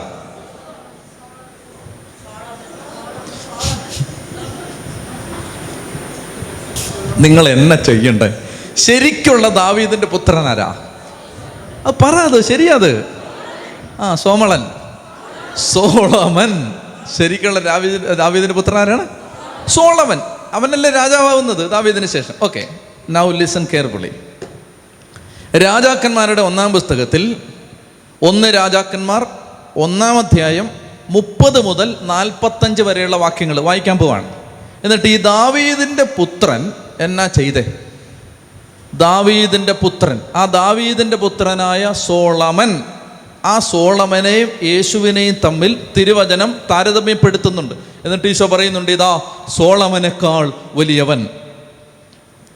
അപ്പം രാജാക്കന്മാരുടെ ഒന്നാം പുസ്തകം ഒന്നാം അധ്യായം. എടുത്തോ അവയോ എടുത്തേ. ഒന്ന് രാജാക്കന്മാർ ഒന്നാം അധ്യായം. എടുത്തോ. മുപ്പത് മുതൽ വേഗം വായിച്ചേ. നിന്റെ മകനായ സോൾ അവൻ ഇരുപത്തെട്ട് മുതൽ വായിച്ചാൽ ഇത് ആരോടാണ് പറയുന്നതെന്ന് മനസ്സിലാവും. വായിച്ചേ. അപ്പോൾ ബക്ഷബായെ വിളിക്കാൻ രാജാവ് ആജ്ഞാപിച്ചു. ആരാണ് ബക്ഷബ സോളമനുമായി ബക്ഷബായ്ക്കുള്ള ബന്ധം എന്താണ്? സോളമന്റെ മമ്മി ആ അമ്മ. സോളമന്റെ അമ്മയാണ് ബക്ഷേബ വായിച്ചേ. അപ്പോൾ ബക്ഷേബായെ വിളിക്കാൻ രാജാവ് ആജ്ഞാപിച്ചു. അവൾ രാജാവിന്റെ മുമ്പാകെ വന്നു നിന്നു. അവൻ ശപഥം ചെയ്തു. സകല കഷ്ടതകളിൽ നിന്ന് എന്നെ രക്ഷിച്ച കർത്താവാണ് നിന്റെ മകനായ സോളമൻ. എനിക്ക് ശേഷം എന്റെ സിംഹാസനത്തിൽ വാഴുമെന്ന് ഇസ്രായേലിന്റെ ദൈവമായ കർത്താവിന്റെ നാമത്തിൽ നിന്നോട് ഞാൻ സത്യം ചെയ്തതനുസരിച്ച് ഇന്ന് പ്രവർത്തിക്കും. ആരാണിത് പറയുന്നത്? ദാവീദ്. ആരോടാണിത് പറയുന്നത്? ബക്ഷേബായോട് ഇനി മുപ്പത്തിമൂന്നാമത്തെ വാക്യം.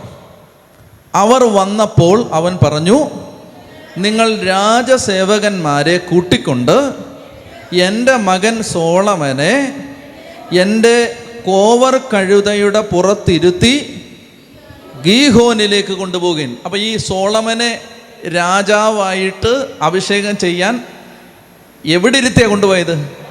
കഴുതപ്പുറത്തിരുത്തിയാണ്. ഓശാനയ്ക്ക് ഈശോ പോയത് എവിടെ? ആ അപ്പൊ ദാവീദിന്റെ പുത്രൻ അവിടെ വിളിക്കുന്ന ഓർക്കുന്നുണ്ടല്ലോ. അപ്പൊ ഈ സോളമൻ എന്ന ഈ രാജാവ് യേശുവിന്റെ നിഴലാണ്. യേശുവിന്റെ ഷാഡോയാണ് യേശുവിന്റെ ടൈപ്പാണ്. യേശുവിന്റെ അടയാളമാണ്. ശ്രദ്ധിച്ച് മനസ്സിലാക്കുക. സോളമൻ ദാവീദിന്റെ പുത്രൻ. ദാവീദിന്റെ പുത്രൻ എന്നാണ് യേശുവിനെ വിളിക്കുന്നത്. അപ്പോൾ ദാവീദിന്റെ പുത്രൻ എന്ന് യേശുവിനെ വിളിക്കുമ്പോൾ ശരിക്കുള്ള ദാവീദിന്റെ പുത്രനായ സോളമൻ യേശുവിന്റെ നിഴലാണ്. അതുകൊണ്ടാണ് സോളമന് ചെയ്തത് സോളമൻ രാജാവായി അഭിഷേകം ചെയ്യാൻ കഴുതയുടെ പുറത്ത് പോയതുപോലെ ഓശാന തിരുനാളിന് ഈശോ കഴുതയുടെ പുറത്ത് കയറിപ്പോകുന്നതും അവർ ദാവീദിന്റെ പുത്രന് ഓശാന എന്ന് വിളിക്കുന്നതെല്ലാം ആ അർത്ഥത്തിലാണ്. ഇനി ശ്രദ്ധിക്കുക. മുപ്പത്തി ഒമ്പതാമത്തെ വാക്യം വായിച്ചേ. മുപ്പത്തി ഒമ്പത് ഒന്ന് രാജാക്കന്മാർ ഒന്ന് മുപ്പത്തി ഒമ്പത് പുരോഹിതൻ സാധോക്ക് വിശുദ്ധ കൂടാരത്തിൽ നിന്ന് തൈലം നിറച്ച കൊമ്പെടുത്ത് സോളമനെ അഭിഷേകം ചെയ്തു. ഇങ്ങോട്ട് നോക്കിയേ. അഭിഷേകം ചെയ്യപ്പെട്ട വ്യക്തിക്ക് നിങ്ങൾ വിളിക്കുന്ന പേരെന്താണ്? അഭിഷേകം ചെയ്യപ്പെട്ട ആളെ എന്താ വിളിക്കുന്നത് അഭിഷിക്തൻ ആണല്ലോ. അഭിഷിക്തൻ. അഭിഷിക്തൻ എന്നതിന് അഭിഷിക്തൻ എന്നതിന് ഗ്രീക്ക് ഭാഷയിലുള്ള വാക്ക് പറയാവോ? നിങ്ങൾക്കറിയാവുന്നതാണ്. Greek Greek. അഭിഷിക്തൻ എന്നതിന്റെ ഗ്രീക്ക് ഭാഷയിൽ വേണ്ട അഭിഷിക്തൻ എന്നതിന് ഇംഗ്ലീഷ് ഭാഷയിൽ ഒരു വാക്ക് പറഞ്ഞേ. നിങ്ങൾക്കറിയാന്ന്? ക്രൈസ്റ്റ്. ഹെബ്രായ ഭാഷയിൽ അഭിഷിക്തൻ എന്നതിന്റെ വാക്ക് പറഞ്ഞേ. ഈശോ മിശിക യേശു ക്രിസ്തു Jesus Christ. What is the meaning of Christ? മിശിക ക്രിസ്തു എന്താണ് അർത്ഥം? അഭിഷിക്തൻ. ക്രിസ്തു എന്ന് പറഞ്ഞാൽ എന്താ അർത്ഥം? അഭിഷിക്തൻ. അഭിഷിക്തൻ. അതാണ് ഈശോ മിശിക. മിശിക എന്നുള്ള വാക്കിന്റെ അർത്ഥം എന്താണ്? അഭിഷിക്തൻ. Jesus Christ. ക്രൈസ്റ്റ് എന്ന വാക്കിന്റെ അർത്ഥം എന്താണ്? അഭിഷിക്തൻ. യേശു ക്രിസ്തു. ക്രിസ്തു എന്ന വാക്കിന്റെ അർത്ഥം എന്താണ്? അഭിഷിക്തൻ. അഭിഷിക്തനായ യേശു എന്നാണ് അതിന്റെ അർത്ഥം. അപ്പോൾ സോളമൻ രാജാവിനെ അഭിഷേകം ചെയ്തപ്പോൾ സോളമൻ യഥാർത്ഥത്തിൽ ആരായി? അഭിഷിക്തനായി. ആരായി? ക്രിസ്തുവായി മിശിക. ആ ടൈറ്റിലാണത് ആ ടൈറ്റിലാണ് പിന്നീട് ഈശോയ്ക്ക് കിട്ടുന്നത്. മിശിക. ശ്രദ്ധിക്കണം. അപ്പോൾ നന്നായിട്ട് ശ്രദ്ധിക്കുക. ദൈവമേ ഇതൊക്കെ മനസ്സിലാവുന്നുണ്ടോ എന്തോ? അപ്പോൾ നന്നായിട്ട് ശ്രദ്ധിക്കുക. സോളമൻ രാജാവ് കഴുതപ്പുറത്തിരുന്ന് യാത്ര ചെയ്തു ഈശോ കഴുതപ്പുറത്തിരുന്ന് യാത്ര ചെയ്തു. സോളമനെ അഭിഷിക്തൻ എന്ന് വിളിച്ചു. യേശുവിനെ എന്ത് വിളിച്ചു? അഭിഷിക്തൻ എന്ന് വിളിച്ചു. സോളമൻ ദാവീദിന്റെ പുത്രനാണ്. യേശു ആരാണ്? ദാവീദിന്റെ പുത്ര അപ്പോൾ സോളമൻ യേശുവിന്റെ നിഴലാണ്. ഞാൻ ഒരു പ്രധാനപ്പെട്ട കാര്യത്തിലേക്ക് നിങ്ങളെ കൊണ്ടുവരികയാണ്. ഇനി രാജാക്കന്മാർ ഒന്ന് രാജാക്കന്മാർ രണ്ടാം അധ്യായത്തിൽ ഒന്ന് രാജാക്കന്മാർ രണ്ടാമധ്യായത്തിൽ പത്തൊമ്പതാമത്തെ വാക്യം മുതൽ വായിക്കുക. വളരെ പ്രധാനപ്പെട്ട വാക്യമാണ് ഒന്ന് രാജാക്കന്മാർ രണ്ടാമധ്യായത്തിൽ പത്തൊൻപത് മുതൽ. വായിക്കാം. പുസ്തകമുള്ളവർ പുസ്തകത്തിൽ നോക്കുക ഇല്ലാത്തവർ സ്ക്രീനിൽ നോക്കുക ശ്രദ്ധിച്ച് വായിക്കുക. ബക്ഷേബ അദോനിയായിക്ക് വേണ്ടി സംസാരിക്കാൻ സോളമൻ രാജാവിനെ സമീപിച്ചു. രാജാവ് എഴുന്നേറ്റ് അവളെ അഭിവാദനം ചെയ്തിട്ട് സിംഹാസനത്തിൽ ഇരുന്നു. മാതാവിന് ഇരിപ്പിടം സജ്ജീകരിച്ചു. അവൾ രാജാവിന്റെ വലത് ഭാഗത്ത് ഇരുന്നു. ഇനി നന്നായിട്ട് തന്നെ ശ്രദ്ധിച്ച്. സോളമൻ ഇപ്പോൾ ഒരു പരിപാടി ചെയ്യുകയാണ്. സോളമൻ രാജാവായി അഭിഷേകം ചെയ്യപ്പെട്ടപ്പോൾ അന്നു മുതൽ ഇസ്രായേലിന്റെ രാജാക്കന്മാരെല്ലാം പിന്നീട് അടുത്ത നാനൂറ് കൊല്ലത്തേക്ക് മുടങ്ങാതെ ചെയ്തിരുന്ന ഒരു പാരമ്പര്യത്തിന് സോളമൻ തുടക്കമിടുകയാണ് ഇവിടെ. എന്താണ് സോളമൻ ചെയ്യുന്നത്? സോളമൻ അമ്മ വന്നപ്പോൾ അമ്മയെ കണ്ടിട്ട് ഏഴ് കാലുമേ കാലുമേ കാലുകയറ്റിയിരുന്നു ആണോ? ഏ? വന്നോ? ആ തള്ള വന്നല്ലോ. എന്ന് അങ്ങനെയാണോ പറഞ്ഞേ? അല്ല എന്താ പറഞ്ഞത്? അതേ കണ്ട ഉടനെ എന്ത് ചെയ്തു? സോളമൻ അഭിവാദനം ചെയ്തിട്ട് രാജാവ് എഴുന്നേറ്റു. വെറുതെ അഭിവാദനം ചെയ്താണോ അമ്മ വന്ന ഉടനെ രാജാവ് എന്ത് ചെയ്തു? എഴുന്നേറ്റ് അഭിവാദനം ചെയ്തിട്ട് ഇരുന്നിട്ട് അമ്മയ്ക്ക് രാജാവിന്റെ വലതുവശത്ത് ഒരു ഇരിപ്പടം തയ്യാറാക്കിയിരിക്കുകയാണ്. ഈ ഇരിപ്പടം അത് രാജമാതാവിന്റെ ക്വീൻ മദർ രാജമാതാവ് അല്ലെങ്കിൽ അതിന് ഹെബ്രായ ഭാഷയിൽ പറഞ്ഞിരുന്നത് ഗബീറ. എന്താണ് വാക്ക്? ഗബീറ. അതൊരു ടൈറ്റിലാണ് ക്വീൻ മദർ. രാജമാതാവ് രാജ്ഞി ക്വീൻ മദർ ഇനി എന്നെ ശ്രദ്ധിക്കുക. അപ്പോൾ ഇസ്രായേലിൽ സോളമന്റെ കാലം മുതൽ രാജാവിന്റെ ഭാര്യയല്ല രാജ്ഞി പിന്നെ ആരാണ് അമ്മയാണ് രാജ്ഞി. ശ്രദ്ധിക്കണം. ഇസ്രായേലിൽ സോളമന്റെ കാലം മുതൽ രാജാവിന്റെ ഭാര്യയല്ല രാജ്ഞി പിന്നെ ആരാണ് അമ്മയാണ് രാജ്ഞി. നിങ്ങൾ ഏത് രാജാക്കന്മാരുടെ ചരിത്രം വായിച്ചോ എന്നിട്ട് സംശയം ഉണ്ടെങ്കിൽ എന്റെ അടുത്ത് വാ. ഏത് രാജാവിന്റെ ചരിത്രം വായിച്ചു? രാജാവിന്റെ ഭാര്യയല്ല റാണി അമ്മയാണ് റാണി. അമ്മ റാണിയാണ് അമ്മ റാണി. അപ്പൊ സോളമൻ രാജാവാണെങ്കിൽ ഹു ഈസ് ദ ക്വീൻ ബക്ഷേബയാണ് രാജ്ഞി. മനസ്സിലാവുന്നുണ്ടോ? അതുകൊണ്ട് രണ്ടാം സോളമൻ യേശുവാണെങ്കിൽ റാണി ആരാണ്? പരിശുദ്ധ അമ്മയാണ്. ഉച്ചത്തി പറഞ്ഞേ ഹാലേ ലുയാ ഹാലേ ലുയാ അതുകൊണ്ടാണ് സ്വർഗത്തിന്റെ ഈ രാജമാതാവ് ഇതാണ് കണ്ടോ മാതാവിന്റെ ആ സ്ഥാനം ഉൽപ്പത്തി മുതൽ ദൈവം ഇങ്ങനെ ഡെവലപ്പ് ചെയ്ത് ഡെവലപ്പ് ചെയ്ത് കൊണ്ടുവരികയാണ്. അവിചാരിതമായൊരു തെരഞ്ഞെടുപ്പല്ല ഒരു കന്യകയെ യേശു ദൈവം തിരഞ്ഞെടുത്തത്. ഞാനത് അതിലേക്ക് വരാൻ പിന്നീട്. അവിചാരിതമായൊരു തെരഞ്ഞെടുപ്പല്ല. ഇത് ദൈവം അവിടുത്തെ അനാദ്യന്ത പദ്ധതിയിൽ അവിടുത്തെ നിഗൂഢമായ പദ്ധതിയിൽ ദൈവം തിരഞ്ഞെടുത്തതാണ് പരിശുദ്ധമയ രാജമാതാവാണ്. രാജാവ് ഈശോ രാജാവാണെങ്കിൽ രാജ്ഞി ആരാണ്? ആരാണ്? പരിശുദ്ധ അമ്മയാണ് കാരണം ഇസ്രായേലിന്റെ ചരിത്രത്തിൽ രാജ്ഞി പദം അലങ്കരിച്ചിരുന്നത് രാജാവിന്റെ ഭാര്യയല്ല രാജാവിന്റെ അമ്മയാണ്. എന്താണ് ആ ടൈറ്റിൽ ഗബീറ ക്വീൻ മദർ അമ്മ റാണി രാജമാതാവ്. ഇനി ഒന്ന് എഴുന്നേറ്റ് പാടിക്കേ. സ്വർലോക രാജ്ഞി മേരി അമ്മേ വേഗം ഒന്ന് എഴുന്നേറ്റ്. നമുക്ക് ആ രാജ്ഞി പരിശുദ്ധ അമ്മയാണ്. അതുകൊണ്ടാണ് സ്വർഗത്തിന്റെ രാജ്ഞി വിശുദ്ധന്മാരുടെ രാജ്ഞി സ്വർഗത്തിന്റെ രാജ്ഞി എന്നെല്ലാം മാതാവിനെ വിളിക്കുന്നത്. പിന്നീട് ഇസ്രായേലിന്റെ ചരിത്രത്തിൽ സോളമന് ശേഷം നാനൂറ് വർഷങ്ങളിൽ ഈ രാജ്ഞി പരിശുദ്ധ അമ്മയാണ്. സോറി ഈ രാജ്ഞി എന്ന് പറയുന്നത് രാജാവിന്റെ അമ്മയാണ്. അതുകൊണ്ട് പരിശുദ്ധ അമ്മ അമ്മ റാണിയാണ്. അമ്മ റാണി സ്വർഗത്തിന്റെ രാജ്ഞി ക്വീൻ ഓഫ് ഹെവൻ സ്വർഗീയ രാജ്ഞി രാജാവിന്റെ ഭാര്യയല്ല രാജാവിന്റെ അമ്മ.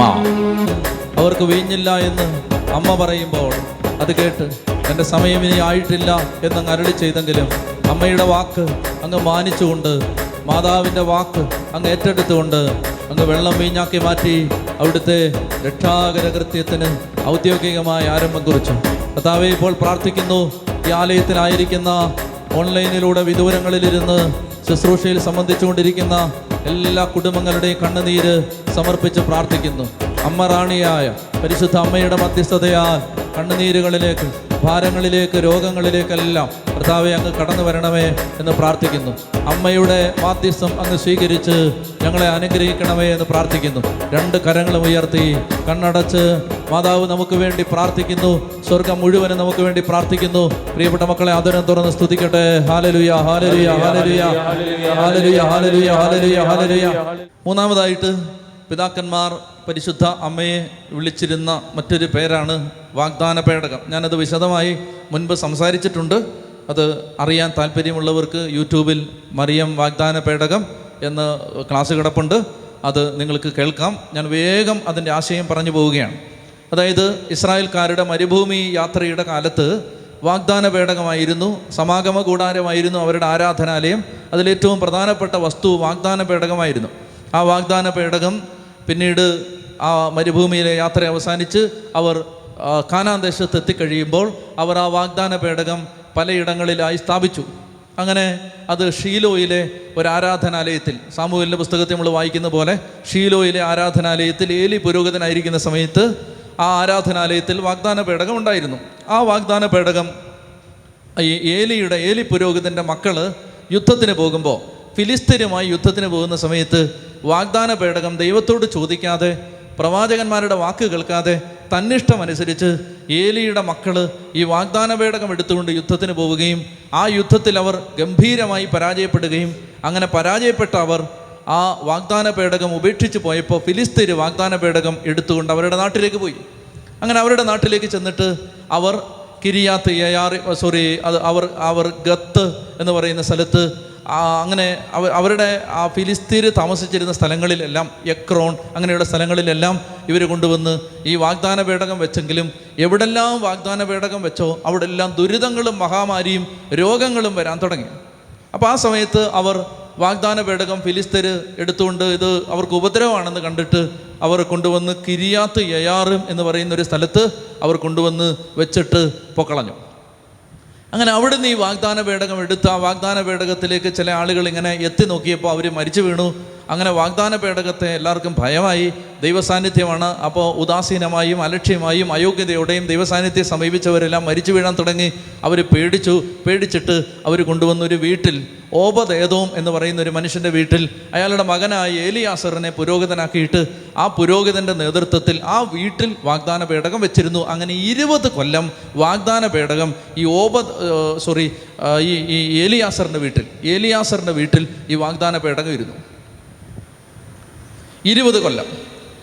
അപ്പോൾ ആ സമയത്ത് സാവൂളായിരുന്നു രാജാവാദ്യം സാവൂൾ മരിച്ചു. സാവൂൾ മരിച്ചു കഴിയുമ്പോൾ ദാവീദ് രാജാവായി. ദാവീദ് രാജാവായി കഴിയുമ്പോൾ വാഗ്ദാന പേടകം യൂതയായിലെ ഏതോ ഒരു സ്ഥലത്തിരിക്കുകയാണ്. അപ്പോൾ അത് കണ്ടിട്ട് ദാവീദിന് വളരെ പ്രയാസം തോന്നിയിട്ട് ദാവീദ് ഒന്ന് സാമുവൽ രണ്ട് സാമുവൽ ആറാം അധ്യായത്തിലാണ് നമ്മൾ വായിക്കുന്നത്. വായിക്കേണ്ട കേട്ടാൽ മതി. എല്ലാം വിശദമായിട്ട് നേരത്തെ ഒത്തിരി പറഞ്ഞിട്ടുള്ളതാണ്. അതുകൊണ്ട് താല്പര്യമുള്ളവർ യൂട്യൂബിൽ ഇതെല്ലാം കിടപ്പുണ്ട്. ശ്രദ്ധിച്ച് കേട്ടാൽ മതി. ഇപ്പോൾ ഇത് കേൾക്കുക. രണ്ട് സാമുവേൽ ആറാം അധ്യായത്തിലാണ്. അപ്പോൾ വാഗ്ദാന പേടകം എടുത്തുകൊണ്ട് വരാൻ വേണ്ടി തിടുക്കത്തിൽ ദാവീദ് ഒരു യാത്ര പോകുന്നുണ്ട്. അപ്പോൾ ഈ വാഗ്ദാന പേടകം എടുത്ത് ഉത്സാഹത്തോടെ ഇവരെല്ലാം കൊണ്ടുവരുന്ന സമയത്ത് ഒരു മനുഷ്യൻ ഉസ എന്ന് പേരുള്ള ഒരു മനുഷ്യൻ അലക്ഷ്യമായിട്ട് വാഗ്ദാന പേടകത്തെ തൊടുകയും ഉസ തൽക്ഷണം മരിച്ചു വീഴുകയും ചെയ്തു. അങ്ങനെ മരിച്ചു വീണപ്പോൾ ദാവീദിന് ഭയമായി. അപ്പോൾ ദാവീദ് പറയുന്ന ഒരു ഡയലോഗാണ് കർത്താവിന്റെ പേടകം എന്റെ അടുത്ത് വന്നാൽ എനിക്ക് എന്ത് പറ്റും? എനിക്കെന്ത് സംഭവിക്കും? ഇങ്ങനെ അദ്ദേഹം പറയുന്നുണ്ട്. എന്നിട്ട് അദ്ദേഹം അവിടെ ആ ഒരു ഒരു സ്ഥലത്ത് അത് ഉപേക്ഷിച്ചിട്ട് ഒരു വീട്ടിലാക്കിയിട്ട് അദ്ദേഹം പൊക്കളഞ്ഞു അങ്ങനെ ആ വീട്ടിൽ അതാണ് ഓപദേതോമിന്റെ വീട്. ആ ഓപദേതോമിന്റെ വീട്ടിൽ ആ വാഗ്ദാന പേടകം മൂന്ന് മാസത്തോളം ഇരുന്നു. മൂന്ന് സൂചനകൾ ശ്രദ്ധിച്ചേ. ഒന്ന് വാഗ്ദാന പേടകം എടുക്കാൻ യൂതയായിലെ മലഞ്ചെരുവിലുള്ളൊരു സ്ഥലത്തേക്ക് ദാവീദ് തിടുക്കത്തിൽ യാത്ര പുറപ്പെട്ടു. രണ്ട് അവിടെ ചെല്ലുമ്പോൾ ഉസ മരിച്ചു വീണത് കണ്ടപ്പോൾ ദാവീദ് പറയാണ് എന്റെ കർത്താവിന്റെ പേടകം എന്റെ അടുത്ത് വന്നാൽ എനിക്ക് എന്ത് സംഭവിക്കും? മൂന്ന് വാഗ്ദാന പേടകം അവിടെ മൂന്ന് മാസത്തോളം ഇരുന്നു. വല്ല കണക്ഷനും തോന്നുന്നുണ്ടോ? എന്താ കണക്ഷൻ? യു എലിസബത്തിനെ കാണാൻ വേണ്ടി മറിയം വേഗം തിടുക്കത്തിൽ യൂതയായിലെ മലമ്പ്രദേശത്തേക്ക് പോയി. അപ്പോൾ അവിടെ ചെന്ന് കഴിഞ്ഞപ്പോൾ എലിസബത്ത് പറയാണ് എന്റെ കർത്താവിന്റെ അമ്മ എന്റെ അടുത്ത് വരാനുള്ള ആ, ദാവീദിന് ഭയമാണ് എലിസബത്തിനാകളെ ഈ ഈ ഭാഗ്യം എനിക്ക് എവിടെ നിന്ന്. മാതാവ് അവിടെ എത്ര മാസത്തോളം താമസിച്ചു?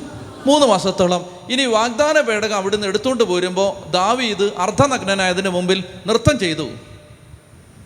അത് വല്ലതും തോന്നുന്നുണ്ടോ എവിടെങ്കിലും? പരിശുദ്ധ അമ്മയെ കണ്ട ഉടനെ എലിസബത്തിന്റെ ഉദരത്തിൽ സ്രാവയോഗനൻ കുതിച്ച് ചാടി ഇതെല്ലാം ഈ കണക്ഷൻസ് ആണ്. ശ്രദ്ധിക്കുക. അങ്ങനെ ഈ വാഗ്ദാന പേടകം ദാവീദ് ആഹ്ലാദത്തോടെ എടുത്ത് ജെറുസലേമിലേക്ക് കൊണ്ടുവന്നു. അവിടെ സൂക്ഷിച്ചു. അതിനുശേഷം ദാവീദ് മരിച്ചു. ദാവീദിന്റെ മകൻ സോളമൻ രാജാവായി. സോളമൻ ദേവാലയം പണി കഴിപ്പിച്ചു ദേവാലയത്തിലേക്ക് വാഗ്ദാന പേടകം കൊണ്ട് പ്രതിഷ്ഠിച്ചു. വർഷങ്ങൾ കഴിഞ്ഞു. ബി സി അഞ്ഞൂറ്റി എൺപത്തി ആറിൽ അസീറിയക്കാർ വന്ന് സോറി ബാബിലോൺകാർ വന്ന് ദേവാലയം പൂർണമായി നശിപ്പിച്ചു. കത്തിച്ച് ചാമ്പലാക്കി. ദേവാലയം കത്തിച്ച് ചാമ്പലാക്കിയിട്ട് അവർ ദേശം മുഴുവൻ നശിപ്പിച്ച് അടിമകളായിട്ട് എല്ലാവരെയും കൊണ്ടുപോയി. ഇത് മുൻകൂട്ടി അറിയാമായിരുന്ന പ്രവാചകനാണ് ജെറമിയ. ആ ജെറമിയ പ്രവാചകൻ മക്കമാരുടെ രണ്ടാം പുസ്തകത്തെ നമ്മൾ വായിക്കുന്നുണ്ട്. ആദ്യത്തെ അധ്യായങ്ങളിൽ രണ്ടാമത്തെ അധ്യായത്തിൽ വായിക്കുന്നുണ്ട്. ഈ ഇതറിഞ്ഞ ജെറമിയ പ്രവാചകൻ വാഗ്ദാന പേടകം എടുത്ത് മരിച്ച മലയിലുള്ള ഒരു ഗുഹയിൽ കൊണ്ടുപോയി ഒളിച്ചു വെച്ചു വാഗ്ദാന പേടകവും കൂടാരവും എല്ലാം കൂടി എടുത്ത് ജെറമിയായുടെ നേതൃത്വത്തിൽ പുരോഹിതന്മാരിതെല്ലാം എടുത്തുകൊണ്ട് പോയി ഒരു ഗുഹയെ കൊണ്ടുപോയി അടച്ചു വെച്ചിട്ട് വഴി കണ്ടുപിടിക്കാൻ പുരോഹിതന്മാർ ശ്രമിക്കുമ്പോൾ ജറമിയ അവരെ തടഞ്ഞുകൊണ്ട് പറഞ്ഞു ഇവിടേക്കുള്ള വഴി അജ്ഞാതമായിരിക്കട്ടെ. ഒരിക്കൽ ഭാവിയിൽ ഒരിക്കൽ ദൈവം തന്റെ ജനത്തെ ഒരുമിച്ച് കൂട്ടുമ്പോൾ ഈ സ്ഥലം വാഗ്ദാന പേടകം ഇരിക്കുന്ന സ്ഥലം വെളിപ്പെട്ട് കിട്ടും. ശ്രദ്ധിക്കണേ ഭാവിയിൽ ഒരിക്കൽ ദൈവം തന്റെ ജനത്തോട് കരുണ കാണിച്ച് ജനത്തെ ഒരുമിച്ച് കൂട്ടുന്ന ഒരു നാൾ വന്നാൽ അന്ന് മാത്രമേ ഈ ഇതെവിടാന്ന് അറിയൂ. യഹൂദന്മാരോട് നമ്മൾ ചോദിക്കുകയാണ് യഹൂദ സഹോദര നിങ്ങളുടെ ദേവാലയത്തിലുണ്ടായിരുന്ന വാഗ്ദാന പേടകം എവിടാണ്? അവർ പറയും ഞങ്ങൾക്ക് അറിയാൻ പാടില്ല. പിന്നീട് യഹൂദന്മാരുടെ ചരിത്രത്തിൽ വാഗ്ദാന പേടകം എവിടെയാണെന്ന് അറിയില്ല. ബൈബിൾ മുഴുവൻ നമ്മൾ പരിശോധിക്കുമ്പോൾ വാഗ്ദാന പേടകം പരിശുദ്ധ അമ്മയാണ് എന്നുള്ളതിന് ചില സൂചനകൾ ബൈബിളിൽ നിന്ന് കിട്ടും. ചില സൂചനയാണ് ഞാൻ പറഞ്ഞേ. എന്താണ്? ഒന്ന് യൂതയായാലും മലഞ്ചെരുവിലേക്ക് അമ്മ പോകുന്നു. മൂന്ന് മാസത്തോളം താമസിക്കുന്നു. അമ്മയുടെ സാന്നിധ്യം കാണുമ്പോൾ യോഗൻ ഞാൻ കുതിച്ച് ചാടുന്നു. അതുപോലെ എന്റെ കർത്താവിന്റെ അമ്മ എന്റെ അടുത്ത് വരാനുള്ള എന്റെ കർത്താവിന്റെ പേടക എന്റെ അടുത്ത് വന്നാൽ എനിക്കെന്ത് സംഭവിക്കും? അതുപോലെയുള്ള സമാനമായ ഡയലോഗുകൾ അപ്പോൾ നമുക്കൊരു സൂചന കിട്ടുകയാണ് പരിശുദ്ധ അമ്മയാണ്. വേറൊരു സൂചന കിട്ടുന്നത് ഞാൻ ഒരിക്കലും ഇതെല്ലാം വിശദമായിട്ട് പറഞ്ഞ് റെഫറൻസ് ഒക്കെ പറഞ്ഞിട്ടുള്ളത് വേഗത്തിൽ പോകുന്നത് ഇത് അത് മാത്രം പറയാൻ ഒന്നര മണിക്കൂർ അല്ലെങ്കിൽ വേണം. അതുകൊണ്ടാണ്. വളരെ വേഗത്തിൽ പോയി. ഇത് കിടപ്പുണ്ട് യൂട്യൂബിൽ ആർക്കെങ്കിലും അറിയണമെങ്കിൽ ഇത് കേട്ടാൽ മതി. ശ്രദ്ധിക്കുക. അപ്പോൾ വേറൊരു സൂചന കിട്ടുന്നത് ഈ വാഗ്ദാന പേടകം വരുന്ന സമാഗമ കൂടാരത്തിന്റെ മുകളിൽ ദൈവത്തിന്റെ മഹത്വം വന്ന് നിറഞ്ഞു നിൽക്കുമായിരുന്നു. പരിശുദ്ധ അമ്മയോട് ലൂക്ക ഒന്നിൽ ഗബ്രിയ മാലാക പറയും ഇതെങ്ങനെ സംഭവിക്കുമെന്ന് ചോദിക്കുമ്പോൾ കർത്താവിന്റെ ആത്മാവ് നിന്റെ മേൽ വരും. അത്യുന്നതന്റെ ശക്തി. ആ വാക്കാണ് പഴയ നിയമത്തിൽ വാഗ്ദാന പേടകത്തിന് മുകളിൽ വന്ന് നിറയുന്ന ദൈവസാന്നിധ്യത്തെ സൂചിപ്പിക്കാൻ ഉപയോഗിക്കുന്ന വാക്കാണ് അത്യുന്നതന്റെ ശക്തി. അപ്പോൾ വാഗ്ദാന പേടകം അറിയമാണ് നമുക്ക് ഒരു സൂചന ഇവിടെ കിട്ടി. ഇനി അത് കഴിഞ്ഞ് വീണ്ടും മുന്നോട്ട് പോകുമ്പോൾ പുതിയ നിയമത്തിലെങ്ങും മറ്റ് സൂചനകൾ പിന്നീട് കാണുന്നില്ല. ഒടുവിൽ നമ്മളത് കാണുന്നത് വെളിപാട് പുസ്തകത്തിലാണ്. വെളിപാട് പുസ്തകത്തിൽ പന്ത്രണ്ടാമത്തെ അധ്യായത്തിലേക്ക് ചെല്ലുമ്പോൾ വെളിപാട് പുസ്തകം പതിനൊന്നാം അധ്യായത്തിന്റെ അവസാന ഭാഗത്ത് നമുക്ക് ചില സൂചനകൾ കിട്ടുകയാണ്. ഞാനത് അല്പം വിശദീകരിച്ച് ഇപ്പോൾ പറയും. അപ്പോൾ നമുക്ക് കൂടുതൽ മറിയം രാജ്ഞിയാണെന്ന് മനസ്സിലാവും. മറിയം നിത്യ കന്യകയാണെന്ന് മനസ്സിലാവും. എല്ലാം മനസ്സിലാക്കാൻ നമ്മളെ സഹായിക്കുന്ന വാക്യമാണത്. വെളിപാട് പുസ്തകം പതിനൊന്നാം അധ്യായം പത്തൊൻപതാം വാക്യം. വെളിപാട് പതിനൊന്ന് പത്തൊമ്പത് അപ്പോൾ സ്വർഗത്തിൽ ദൈവത്തിന്റെ ആലയം തുറക്കപ്പെട്ടു. അതിലവിടുത്തെ വാഗ്ദാന പേടകം കാണപ്പെട്ടു. മിന്നൽ പിണരുകളും ഘോഷങ്ങളും ഇടിമുഴക്കങ്ങളും ഭൂകമ്പവും വലിയ കന്മഴയും ഉണ്ടായി. ഇനി യോഹന്ന സുവിശേഷം എഴുതുമ്പോൾ അധ്യായം ഇട്ട് ഇട്ടിട്ടുണ്ടായിരുന്നോ? അധ്യായം പതിനൊന്നാം അധ്യായം പന്ത്രണ്ടാം അധ്യായം ഉണ്ടോ? യോഹന്ന വെളിപാട് എഴുതുമ്പോൾ ഇല്ല. അധ്യായമൊക്കെ പിന്നീടാണ് ഇട്ടത്. അപ്പോൾ യോഹന്നാൻ എഴുതുമ്പോൾ പതിനൊന്നാം അധ്യായത്തിന്റെ അവസാനത്തെ വാക്യവും പന്ത്രണ്ടാം അധ്യായത്തിന്റെ ആദ്യത്തെ വാക്യവും അടുത്തടുത്ത വാക്യങ്ങളാണ്. ചാപ്റ്റർ ഹെഡിങ് ഒക്കെ ഇട്ടത് പിന്നീട് സഭയാണ്. അപ്പോൾ അതുകൊണ്ട് ഈ പിന്നീടുള്ള വാക്യം വായിച്ച് ഇതെല്ലാം ഒരുമിച്ച് വരുന്ന വാക്യങ്ങളാണ് വായിച്ച് അപ്പോൾ സ്വർഗത്തിൽ ദൈവത്തിന്റെ ആലയം കാണപ്പെട്ടു. അതിൽ അവിടുത്തെ വാഗ്ദാന പേടകം കാണായി. മിന്നൽ പിണരുകളും ഘോഷങ്ങളും ഇടിമുഴക്കങ്ങളും ഭൂകമ്പവും വലിയ കൺമഴയുണ്ടായി സ്വർഗത്തിൽ വലിയൊരു അടയാളം കാണപ്പെട്ടു. സൂര്യനെ ഉടയാടയാക്കിയ ഒരു സ്ത്രീ അവരുടെ പാദങ്ങൾക്ക് അടിയിൽ ചന്ദ്രൻ ശിരസിൽ പന്ത്രണ്ട് നക്ഷത്രം കൊണ്ടുള്ള കിരീടം. കിരീടം വെക്കുന്ന ആർക്കാണ്? ഒന്നീ രാജാവിന് അല്ലെങ്കിൽ രാജ്ഞിയാണ് നമ്മൾ നേരത്തെ സ്ഥാപിച്ചു കഴിഞ്ഞു. അപ്പോൾ സ്വർഗത്തിൽ കിരീടധാരിയായ രാജ്ഞിയായ അടയാളം കാണപ്പെട്ട അത് നമ്മൾ വിശദീകരിക്കും. പരിശുദ്ധ അമ്മയാണ് വാഗ്ദാന പേടകമെന്ന് വെളിപാട് പുസ്തകം പന്ത്രണ്ടാം അധ്യായത്തിന്റെ ഒന്നാം വാക്യത്തിലും പതിനൊന്നാം അധ്യായം പത്തൊമ്പതിലും നമുക്ക് മനസ്സിലാവും. ഇനി നിങ്ങളൊരു വാക്യം എടുത്ത് വായിക്കണം. ഏശയ്യ ഏഴാം അധ്യായം പതിനാലാം വാക്യം. വേഗം വായിക്കണം. ഏശയ്യ പ്രവചനം ഏഴാം അധ്യായം.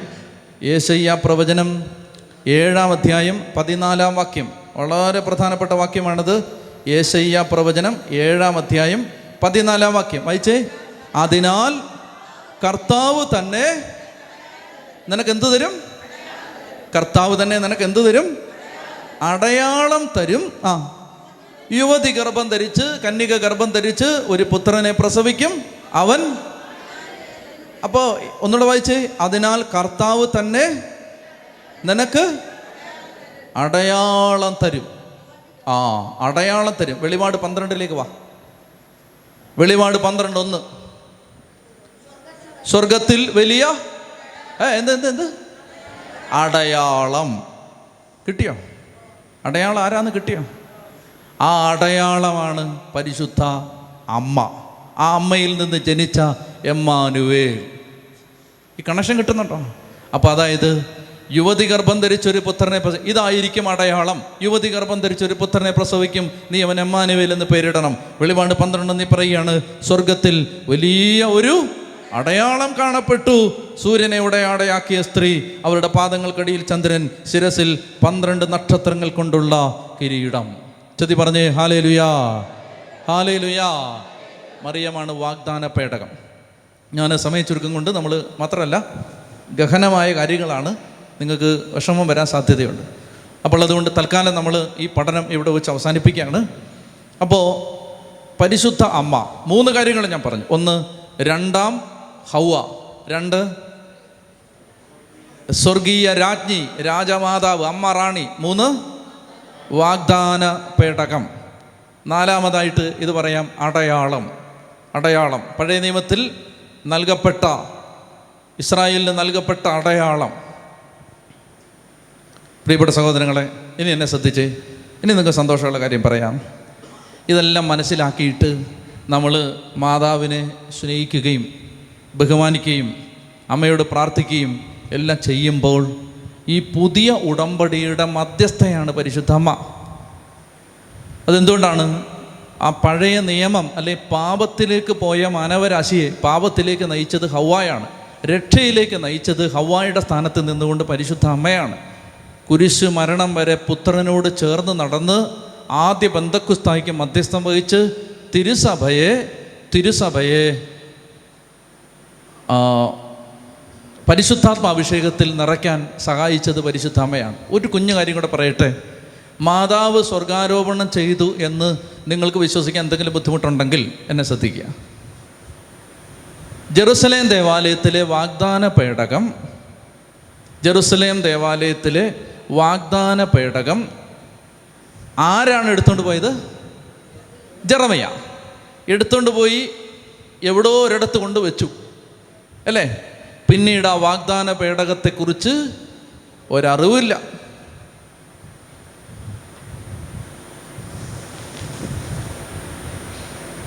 പിന്നീട് ഈ വാഗ്ദാന പേടകത്തെ എവിടെ കാണുന്നേ? പറ. പിന്നെ ഈ വാഗ്ദാന പേടകത്തെ നമ്മൾ കണ്ടതല്ലേ? എവിടെ കണ്ടേ? സ്വർഗത്തിലാണ് ഇത്രയും നിങ്ങൾക്ക് കിട്ടിയോ? വാഗ്ദാന പേടകം നശിപ്പിക്കപ്പെടുന്നതിന് മുമ്പ് ദേവാലയം നശിപ്പിക്കപ്പെടുന്നതിന് മുമ്പ്. ദേവാലയം ആരാണ്? പുതിയ നിയമം അനുസരിച്ച്. ആരാ? ദേവാലയം ആരാണ്? പുതിയ നിയമത്തിൽ ആരാണ് ദേവാലയം? നിങ്ങൾ ഈ ദേവാലയം നശിപ്പിച്ചുള്ളൂ മൂന്ന് ദിവസം കൊണ്ട് ഞാനത് പുനരുദ്ധരിക്കാം. ആരാണ് ദേവാലയം? ദേവാലയം നശിപ്പിക്കപ്പെട്ടപ്പോൾ വാഗ്ദാന പേടകം എടുത്ത് ജറമിയ എവിടോ കൊണ്ടുവച്ചു ജറമിയ. പിന്നെ വാഗ്ദാന പേടകത്തെക്കുറിച്ച് ഒരറിവില്ല പിന്നെ വാഗ്ദാന പേടകം കണ്ടത് എവിടാ? സ്വർഗത്തിൽ ഇത്രയും പിടി കിട്ടിയോ? എങ്കിൽ യേശു എന്ന ദേവാലയം കാൽവരി കുരിശിൽ തകർക്കപ്പെട്ടപ്പോൾ ജറമയായുടെ സ്ഥാനത്ത് യോഹന്നാൻ ഈ വാഗ്ദാന പേടകത്തെ എടുത്ത് തന്റെ വീട്ടിലേക്ക് കൊണ്ടുപോയി. കുറേ കാലം അവിടെ ജീവിച്ചിരുന്നു. പിന്നെ ആർക്കും അറിയാൻ പാടില്ല ആ വാഗ്ദാന പേടകം എവിടാന്ന്. പിന്നെ അത് വിശ്വസിച്ച സഭ കണ്ടു സ്വർഗത്തിലിരിക്കുന്നു അതാണ് സ്വർഗാരോപണം. ചത്തി പറഞ്ഞേ ഹാലേ ലുയാ ഹാലേ ലുയാ പിടിയിട്ടുന്നുണ്ടോ ഇത്? അതായത് ഇതൊക്കെ ദൈവിക ജ്ഞാനത്തിന്റെ അടി കിടക്കുന്ന മുത്താണ്. അടിയിലാണത് കിടക്കുന്നത്. അപ്പോൾ അതുകൊണ്ട് അത് ഗ്രഹിച്ചിട്ട് നമ്മൾ വെറുതെ ഇങ്ങനെ ഒരു ഒരു ഒരു ദേവി അല്ല പരിശുദ്ധ അമ്മ. നിങ്ങൾ മനസ്സിലാക്കണത്? ഒരു ദേവിയെ കാണുന്ന പോലല്ല പരിശുദ്ധമ്മയെ കാണുന്നത്. മറിച്ച് ഈ രക്ഷയ്ക്ക് വേണ്ടി ദൈവം ഒരുക്കിയ സ്വർഗത്തിന്റെ റാണി സ്വർഗീയ രാജ്ഞി ഈശോയുടെ അമ്മ ദൈവമാതാവ് പരിശുദ്ധ കന്യകാമറിയം വാഗ്ദാന പേടകം രണ്ടാം ഹൗവ അമ്മ റാണി. ഈ സ്ഥാനത്ത് കണ്ടുകൊണ്ടാണ് പ്രിയപ്പെട്ട മക്കളെ നമ്മൾ മാതാവിനോട് പ്രാർത്ഥിക്കുന്നത് മാതാവിനെ ബഹുമാനിക്കുന്നത്. അപ്പോൾ പ്രത്യേകം ശ്രദ്ധിക്കുക അങ്ങനെ ആ ബോധ്യത്തിലും സ്നേഹത്തിലും മാതാവിനോട് നമ്മൾ പ്രാർത്ഥിക്കുമ്പോൾ മാതാവ് നമ്മളെ പുതിയ ഉടമ്പടിയുടെ മക്കളാവാൻ സഹായിക്കും. എനിക്ക് ഒറ്റ വിഷയത്തിലേ സങ്കടം വന്നിട്ടുള്ളൂ. ആ സങ്കടം ഇതാണ് ഇതൊന്നും ആർക്കും വേണ്ട. എന്ത് വേണ്ട? പുതിയ ഉടമ്പടിയും വേണ്ട പുതിയ ഉടമ്പടിയുടെ ജീവിതവും വേണ്ട കർത്താവിന്റെ ഉടമ്പടി അനുസരിച്ചുള്ള മക്കളാവണ്ട പരിശുദ്ധാത്മാവിനാ നിറയേണ്ട ആകെ കൂടി എന്ത് മതി? മാതാവിന്റെ അടുത്ത് എന്ന് പ്രാർത്ഥിച്ച് കുറച്ച് അനുഗ്രഹം കിട്ടിയാൽ മതി. അവിടെ നിങ്ങൾ മാതാവിനെ തരം താഴ്ത്തുകയാണ് എന്നാണ് എന്റെ അഭിപ്രായം. പിതാക്കന്മാർ അങ്ങനെയല്ല മാതാവിനെ കണ്ടത്. സഭ അങ്ങനെയല്ല മാതാവിനെ കണ്ടത്. മാതാവിനെ കണ്ടത് കരുണ വിളമ്പുന്ന അമ്മയായിട്ടാണ്. അതുകൊണ്ടാണ് നമ്മൾ വിശുദ്ധ കുർബാന ആരംഭിച്ച സമയത്ത് പ്രാർത്ഥിച്ചത് കർത്താവെ നിന്നെ പ്രസവിച്ച മറിയാമും നിനക്ക് മാമോദിസ നൽകിയ യോഹന്നാനും ഞങ്ങൾക്ക് വേണ്ടി നിന്നോട് അപേക്ഷിക്കും. ഞങ്ങളോട് കരുണ ചെയ്യണേ. എന്ന് പറഞ്ഞാൽ സ്വർഗം മുഴുവനിലേക്കും യേശുവിന്റെ രക്ഷ കടന്നു വരുന്നതിന് മധ്യസ്ഥം വഹിക്കുന്ന അമ്മയാണിത്. രക്ഷയ്ക്ക് വേണ്ടി ആഗ്രഹമില്ല. ജീവിതം നവീകരിക്കപ്പെടണമെന്നൊട്ടും ആഗ്രഹമില്ല. സ്നേഹം കൂടുതൽ ഉണ്ടാവണമെന്നൊട്ടും ആഗ്രഹമില്ല. പാപം മാറണമെന്നൊട്ടും ആഗ്രഹമില്ല. ആകെ കൂടി എന്ത് മതി? ഈ മാതാവിൽ നിന്ന് കുറച്ച് അനുഗ്രഹം കിട്ടിയാൽ അത് മതി. ഇവിടെയാണ് മരിയ ഭക്തി അപകടം നിറഞ്ഞതാവുന്നത്. ഞാൻ പറഞ്ഞ് മനസ്സിലാവുന്നുണ്ടോ? ഞാൻ പറയുന്നത് നിങ്ങൾ മനസ്സിലാക്കി ശരിയായ അർത്ഥത്തിൽ മനസ്സിലാക്കണം. അതായത് നമുക്ക് അനുഗ്രഹം വാങ്ങിച്ച് തരാനുള്ള ഒരു ഏജന്റായിട്ട് മാതാവിനെ തരം താഴ്ത്തരുത്. മനസ്സിലാവുന്നുണ്ടോ? രക്ഷയുടെ മധ്യസ്ഥയാണിത്. രക്ഷ. രക്ഷ ലോകം മുഴുവൻ എത്താൻ വേണ്ടി പിതാവിന്റെ സന്നിധിയിലിരുന്ന് പ്രാർത്ഥിക്കുന്ന ഈശോയോട് സഹകരിച്ച് വിശുദ്ധരുടെ കൂട്ടായ്മയോട് ചേർന്ന് സ്വർഗീയ രാജ്ഞി ലോകം മുഴുവനിലേക്ക് രക്ഷയെത്താൻ പ്രാർത്ഥിച്ചു. അപ്പം രക്ഷ രക്ഷ എന്ന് പറഞ്ഞാൽ എന്താണ്? യേശുക്രിസ്തുവിലുള്ള ജീവിതം. ഈശോയെ സീരിയസ് ആയിട്ട് എടുക്കാൻ ഈ അമ്മ സഹായിക്കട്ടെ? ആരെങ്കിലും പ്രാർത്ഥിച്ചിട്ടുണ്ടോ? മാതാവേ ഈ നന്നായിട്ട് ഈ കുർബാന അർപ്പിക്കാൻ ഞങ്ങളെ ഒന്ന് സഹായിക്കണേ അമ്മേ. അതാർക്കും വേണ്ട. ഒരു നല്ല കുംഭസാരം നടത്താൻ അതിനു മുമ്പ് ഒരു ജവമാല ചൊല്ലിയിട്ട് അല്ലെ പത്ത് നന്മ എറിഞ്ഞോറിയും ചൊല്ലിയിട്ട് മാതാവേ നല്ല കുംഭസാരം നടത്താൻ ഒരു കൃപ കിട്ടാൻ അമ്മ പ്രാർത്ഥിക്കണേ. അതാർക്കും വേണ്ട. എനിക്ക് കുറച്ചുകൂടി ഒരു നല്ല വ്യക്തിയാവാൻ എന്റെ കോപം മാറാൻ എന്റെ ദേഷ്യം മാറാൻ എന്റെ അസൂയ മാറാൻ എന്റെ അഹങ്കാരം മാറാൻ എന്റെ ആർത്തി മാറാൻ എന്റെ ആസക്തി മാറാൻ അമ്മേ പ്രാർത്ഥിക്കണേ രക്ഷ എനിക്ക് കൂടുതൽ എന്റെ ജീവിതത്തിൽ കിട്ടാൻ അതാർക്കും വേണ്ട. ആകെ കൂടി മാതാവിനെ വേണ്ടത് ഐ എൽ ടി എസ് പാസ്സാവാനും ജോലി കിട്ടാനും കല്യാണം നടക്കാനുമുള്ള ഒരു ഒരു ഒരു ഒരു കച്ചവടക്കാരിയായിട്ട് മാതാവിനെ കാണരുത്. അതാണ് എന്റെ വിനീതമായ അഭിപ്രായം. എന്നാൽ മാതാവിനോട് മധ്യസ്ഥം പ്രാർത്ഥിക്കണ്ടേ? വേണം. മാതാവിനോട് മധ്യസ്ഥം പ്രാർത്ഥിച്ച് നിയമങ്ങൾ പറയണ്ടേ? വേണം. പക്ഷേ അതിനെല്ലാം അപ്പുറത്തായിരിക്കണം നിങ്ങളുടെ ഹൃദയത്തിൽ മാതാവിനുള്ള സ്ഥാനം. മനസ്സിലാവുന്നുണ്ട്? ഒരു ദേവിയല്ല. അത് മനസ്സിലാക്കിയിരിക്കണം. നമ്മൾ പ്രാർത്ഥിച്ച് നമുക്ക് അനുഗ്രഹം തരുന്ന ദേവിയല്ല പരിശുദ്ധമ്മ. അതൊക്കെ നിങ്ങൾ മനസ്സിലാക്കിയിരിക്കണം പ്രിയപ്പെട്ട മക്കളെ. മാതാവിനെ സ്നേഹിക്കണം ബഹുമാനിക്കണം. മാതാവിനോട് ഭയങ്കര ബഹുമാനവും സ്നേഹം ഉണ്ടായിരിക്കണം. പക്ഷേ മരിയ ഭക്തിയെ നമ്മൾ കണ്ടത് സഭ കണ്ട വിധത്തിലാണ്. സഭ എങ്ങനെ കണ്ടത്? സഭ കണ്ടത് ഈ രക്ഷയുടെ അവകാശികളാവാൻ വേണ്ടി ലോകത്തെ മുഴുവൻ ഒരുക്കുന്ന അമ്മ. ലോകത്തിന്റെ നാനാഭാഗത്ത് പ്രത്യക്ഷപ്പെട്ടിട്ട് പരിശുദ്ധ അമ്മ എന്താ പറഞ്ഞേ? മക്കളെ എല്ലാവരും എന്റെ മധ്യസ്ഥതയിൽ പ്രാർത്ഥിച്ച അനുഗ്രഹങ്ങൾ പ്രാപിക്കാനാണ് പറഞ്ഞേ. അതല്ല പറഞ്ഞേ മാനസാന്തരപ്പെട്. അതാർക്കും വേണ്ട. മാനസാന്തരപ്പെട്ട് പുത്രന്റെ കരുണയിലേക്ക് തിരി. അതാർക്കും വേണ്ട. എന്ത് മതി? ആ കുറച്ച് അനുഗ്രഹം കിട്ടുമെങ്കിൽ എന്ത് ചെയ്യാൻ തയ്യാറാണ്? അതല്ല അതപ്പോൾ നമ്മൾ വലിച്ച് താഴ്ത്തി താഴ്ത്തി നമ്മുടെ ആത്മീയത അങ്ങ് തരം താഴ്ത്തി കളയാണ്. അപ്പം അതുകൊണ്ടാണ് സഭ അത് എപ്പോഴും ശ്രദ്ധിച്ചാൽ മതി. ഇപ്പോൾ കുർബാനയിലെ പാട്ട് എന്താ? നിർത്തിയിടരുതേ മാതാവേ ഞങ്ങൾക്കായുള്ള അർത്ഥന നീ ഏകാത്മജനോട് അർത്ഥിക്ക ഞങ്ങളിൽ ആർദ്രത തോന്നിയിടാൻ. എന്റെ പുത്രൻ ഞങ്ങളോട് കരുണ തോന്നാൻ അമ്മേ പ്രാർത്ഥിക്കണേ. എന്ന് പറഞ്ഞാൽ നമ്മിലേക്ക് യേശുക്രിസ്തുവിന്റെ കരുണയും യേശുക്രിസ്തുവിന്റെ കൃപയും യേശുക്രിസ്തുവിന്റെ രക്ഷയും കടന്നു വരാനുള്ള മധ്യസ്ഥയാണ് പരിശുദ്ധ അമ്മ. അത് മറന്നിട്ട് മറ്റേതൊന്നും തെറ്റല്ല കേട്ടോ തെറ്റല്ല. ഇനി അത് പറഞ്ഞു നടക്കരുത്. മറ്റേതൊന്നും തെറ്റല്ല. മാതാവിനോട് കൊച്ചിന്റെ പരീക്ഷ പാസ്സാവാൻ പ്രാർത്ഥിക്കുന്ന തെറ്റാണോ? തെറ്റല്ല. കല്യാണം നടക്കാൻ പ്രാർത്ഥിക്കുന്ന തെറ്റാണോ? തെറ്റല്ല. പക്ഷേ അത് മതിയോ എന്നാണ് എന്റെ ചോദ്യം. അത് മതിയോ? നമുക്ക് കുറേ കാലം ഈ കച്ചവടം നടത്തി ജീവിച്ചാൽ മതിയോ? നമുക്ക് കുറച്ചുകൂടെ മെച്ചപ്പെട്ട മനുഷ്യരാവണ്ടേ? നമ്മുടെ കുടുംബങ്ങൾ കുറച്ചുകൂടെ ക്വാളിറ്റി ഉണ്ടാവണ്ടേ? നമുക്ക് കുറച്ചുകൂടെ നമ്മുടെ ആർത്തിയും സ്വാർത്ഥതയും മാറണ്ടേ? അതിന് മാതാവിനോട് ആർക്കും പ്രാർത്ഥിക്കണ്ടേ? അതാണ് എന്റെ ചോദ്യം. അത്രയേ ഉള്ളൂ എന്റെ പ്രശ്നം. പിടിയിട്ടുന്നുണ്ടോ അതുകൊണ്ട് പ്രിയപ്പെട്ട എന്റെ സഹോദരി സഹോദരന്മാരെ മരിയ ഭക്തി എന്ന് പറഞ്ഞാൽ നമ്മൾ സുവിശേഷം അനുസരിച്ച് ജീവിക്കാൻ നമ്മളെ സഹായിക്കാൻ നമുക്ക് വേണ്ടി പ്രാർത്ഥിക്കുന്ന അമ്മയാണിത്. അത് മറന്നിട്ട് പരിശുദ്ധ അമ്മയെ കാര്യസാധ്യത്തിനുള്ളൊരു ഉപാധിയായിട്ട് തരം താഴ്ത്തരുതെന്നാണ് എന്റെയും പരിശുദ്ധ സഭയുടെയും വിനീതമായ അപേക്ഷ. എന്ന് ഉരച്ചുകൊണ്ട് ഇത് അവസാനിപ്പിക്കുന്നു. എഴുന്നേറ്റ് നിൽക്കാം. അതായത് ഞാൻ പറഞ്ഞു വരുന്നത് നമ്മൾ പരിശുദ്ധ അമ്മയെ അത് കണ്ടോ? രണ്ടാം ഹൗവ. എന്താണ്? രക്ഷയ്ക്ക് വേണ്ടി യേശുവിനോട് അപേക്ഷിച്ച് രക്ഷയിൽ സഹകരിച്ച അമ്മ. അമ്മ റാണി. രാജ്ഞി സ്വർഗത്തിന്റെ രാജ്ഞി സ്വർഗത്തിലെ ആ ദൈവരാജ്യ പ്രവർത്തിക്ക് നേതൃത്വം കൊടുക്കുന്ന അമ്മ. വാഗ്ദാന പേടകം. പരിശുദ്ധ അമ്മ ദൈവസാന്നിധ്യത്തിൽ നമ്മൾ നിറയാൻ നമ്മളെ സഹായിക്കുന്ന ദൈവത്തെ സ്നേഹിക്കാൻ നമ്മളെ സഹായിക്കുന്ന ദൈവസാന്നിധ്യത്തിൽ നിറയാൻ നമ്മളെ സഹായിക്കുന്ന പരിശുദ്ധ അമ്മ. ആ രീതിയിൽ വേണം മാതാവിനെ നമ്മൾ കാണാനായിട്ട്. കാനും ഞങ്ങളെ സഹായിക്കാൻ മാതാവിന്റെ മാധ്യസ്ഥം തേടാം. അതോടൊപ്പം തന്നെ എല്ലാ ഭൗതിക വിഷയങ്ങളിലും അമ്മ ഇടപെടും. അമ്മയുടെ സാ പ്രാർത്ഥനയുണ്ടാവും. മാതാവിന്റെ മാധ്യസ്ഥം നമ്മുടെ ഭൗതിക വിഷയങ്ങളിൽ ഇടപെടും.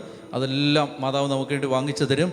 പക്ഷേ അമ്മ ഏറ്റവും കൂടുതൽ ആഗ്രഹിക്കുന്നത് നമ്മൾ കർത്താവിന്റെ മക്കളായി മാറുക എന്നുള്ളതാണ്. അതിനുവേണ്ടി മാതാവിനോട് പ്രാർത്ഥിക്കണം.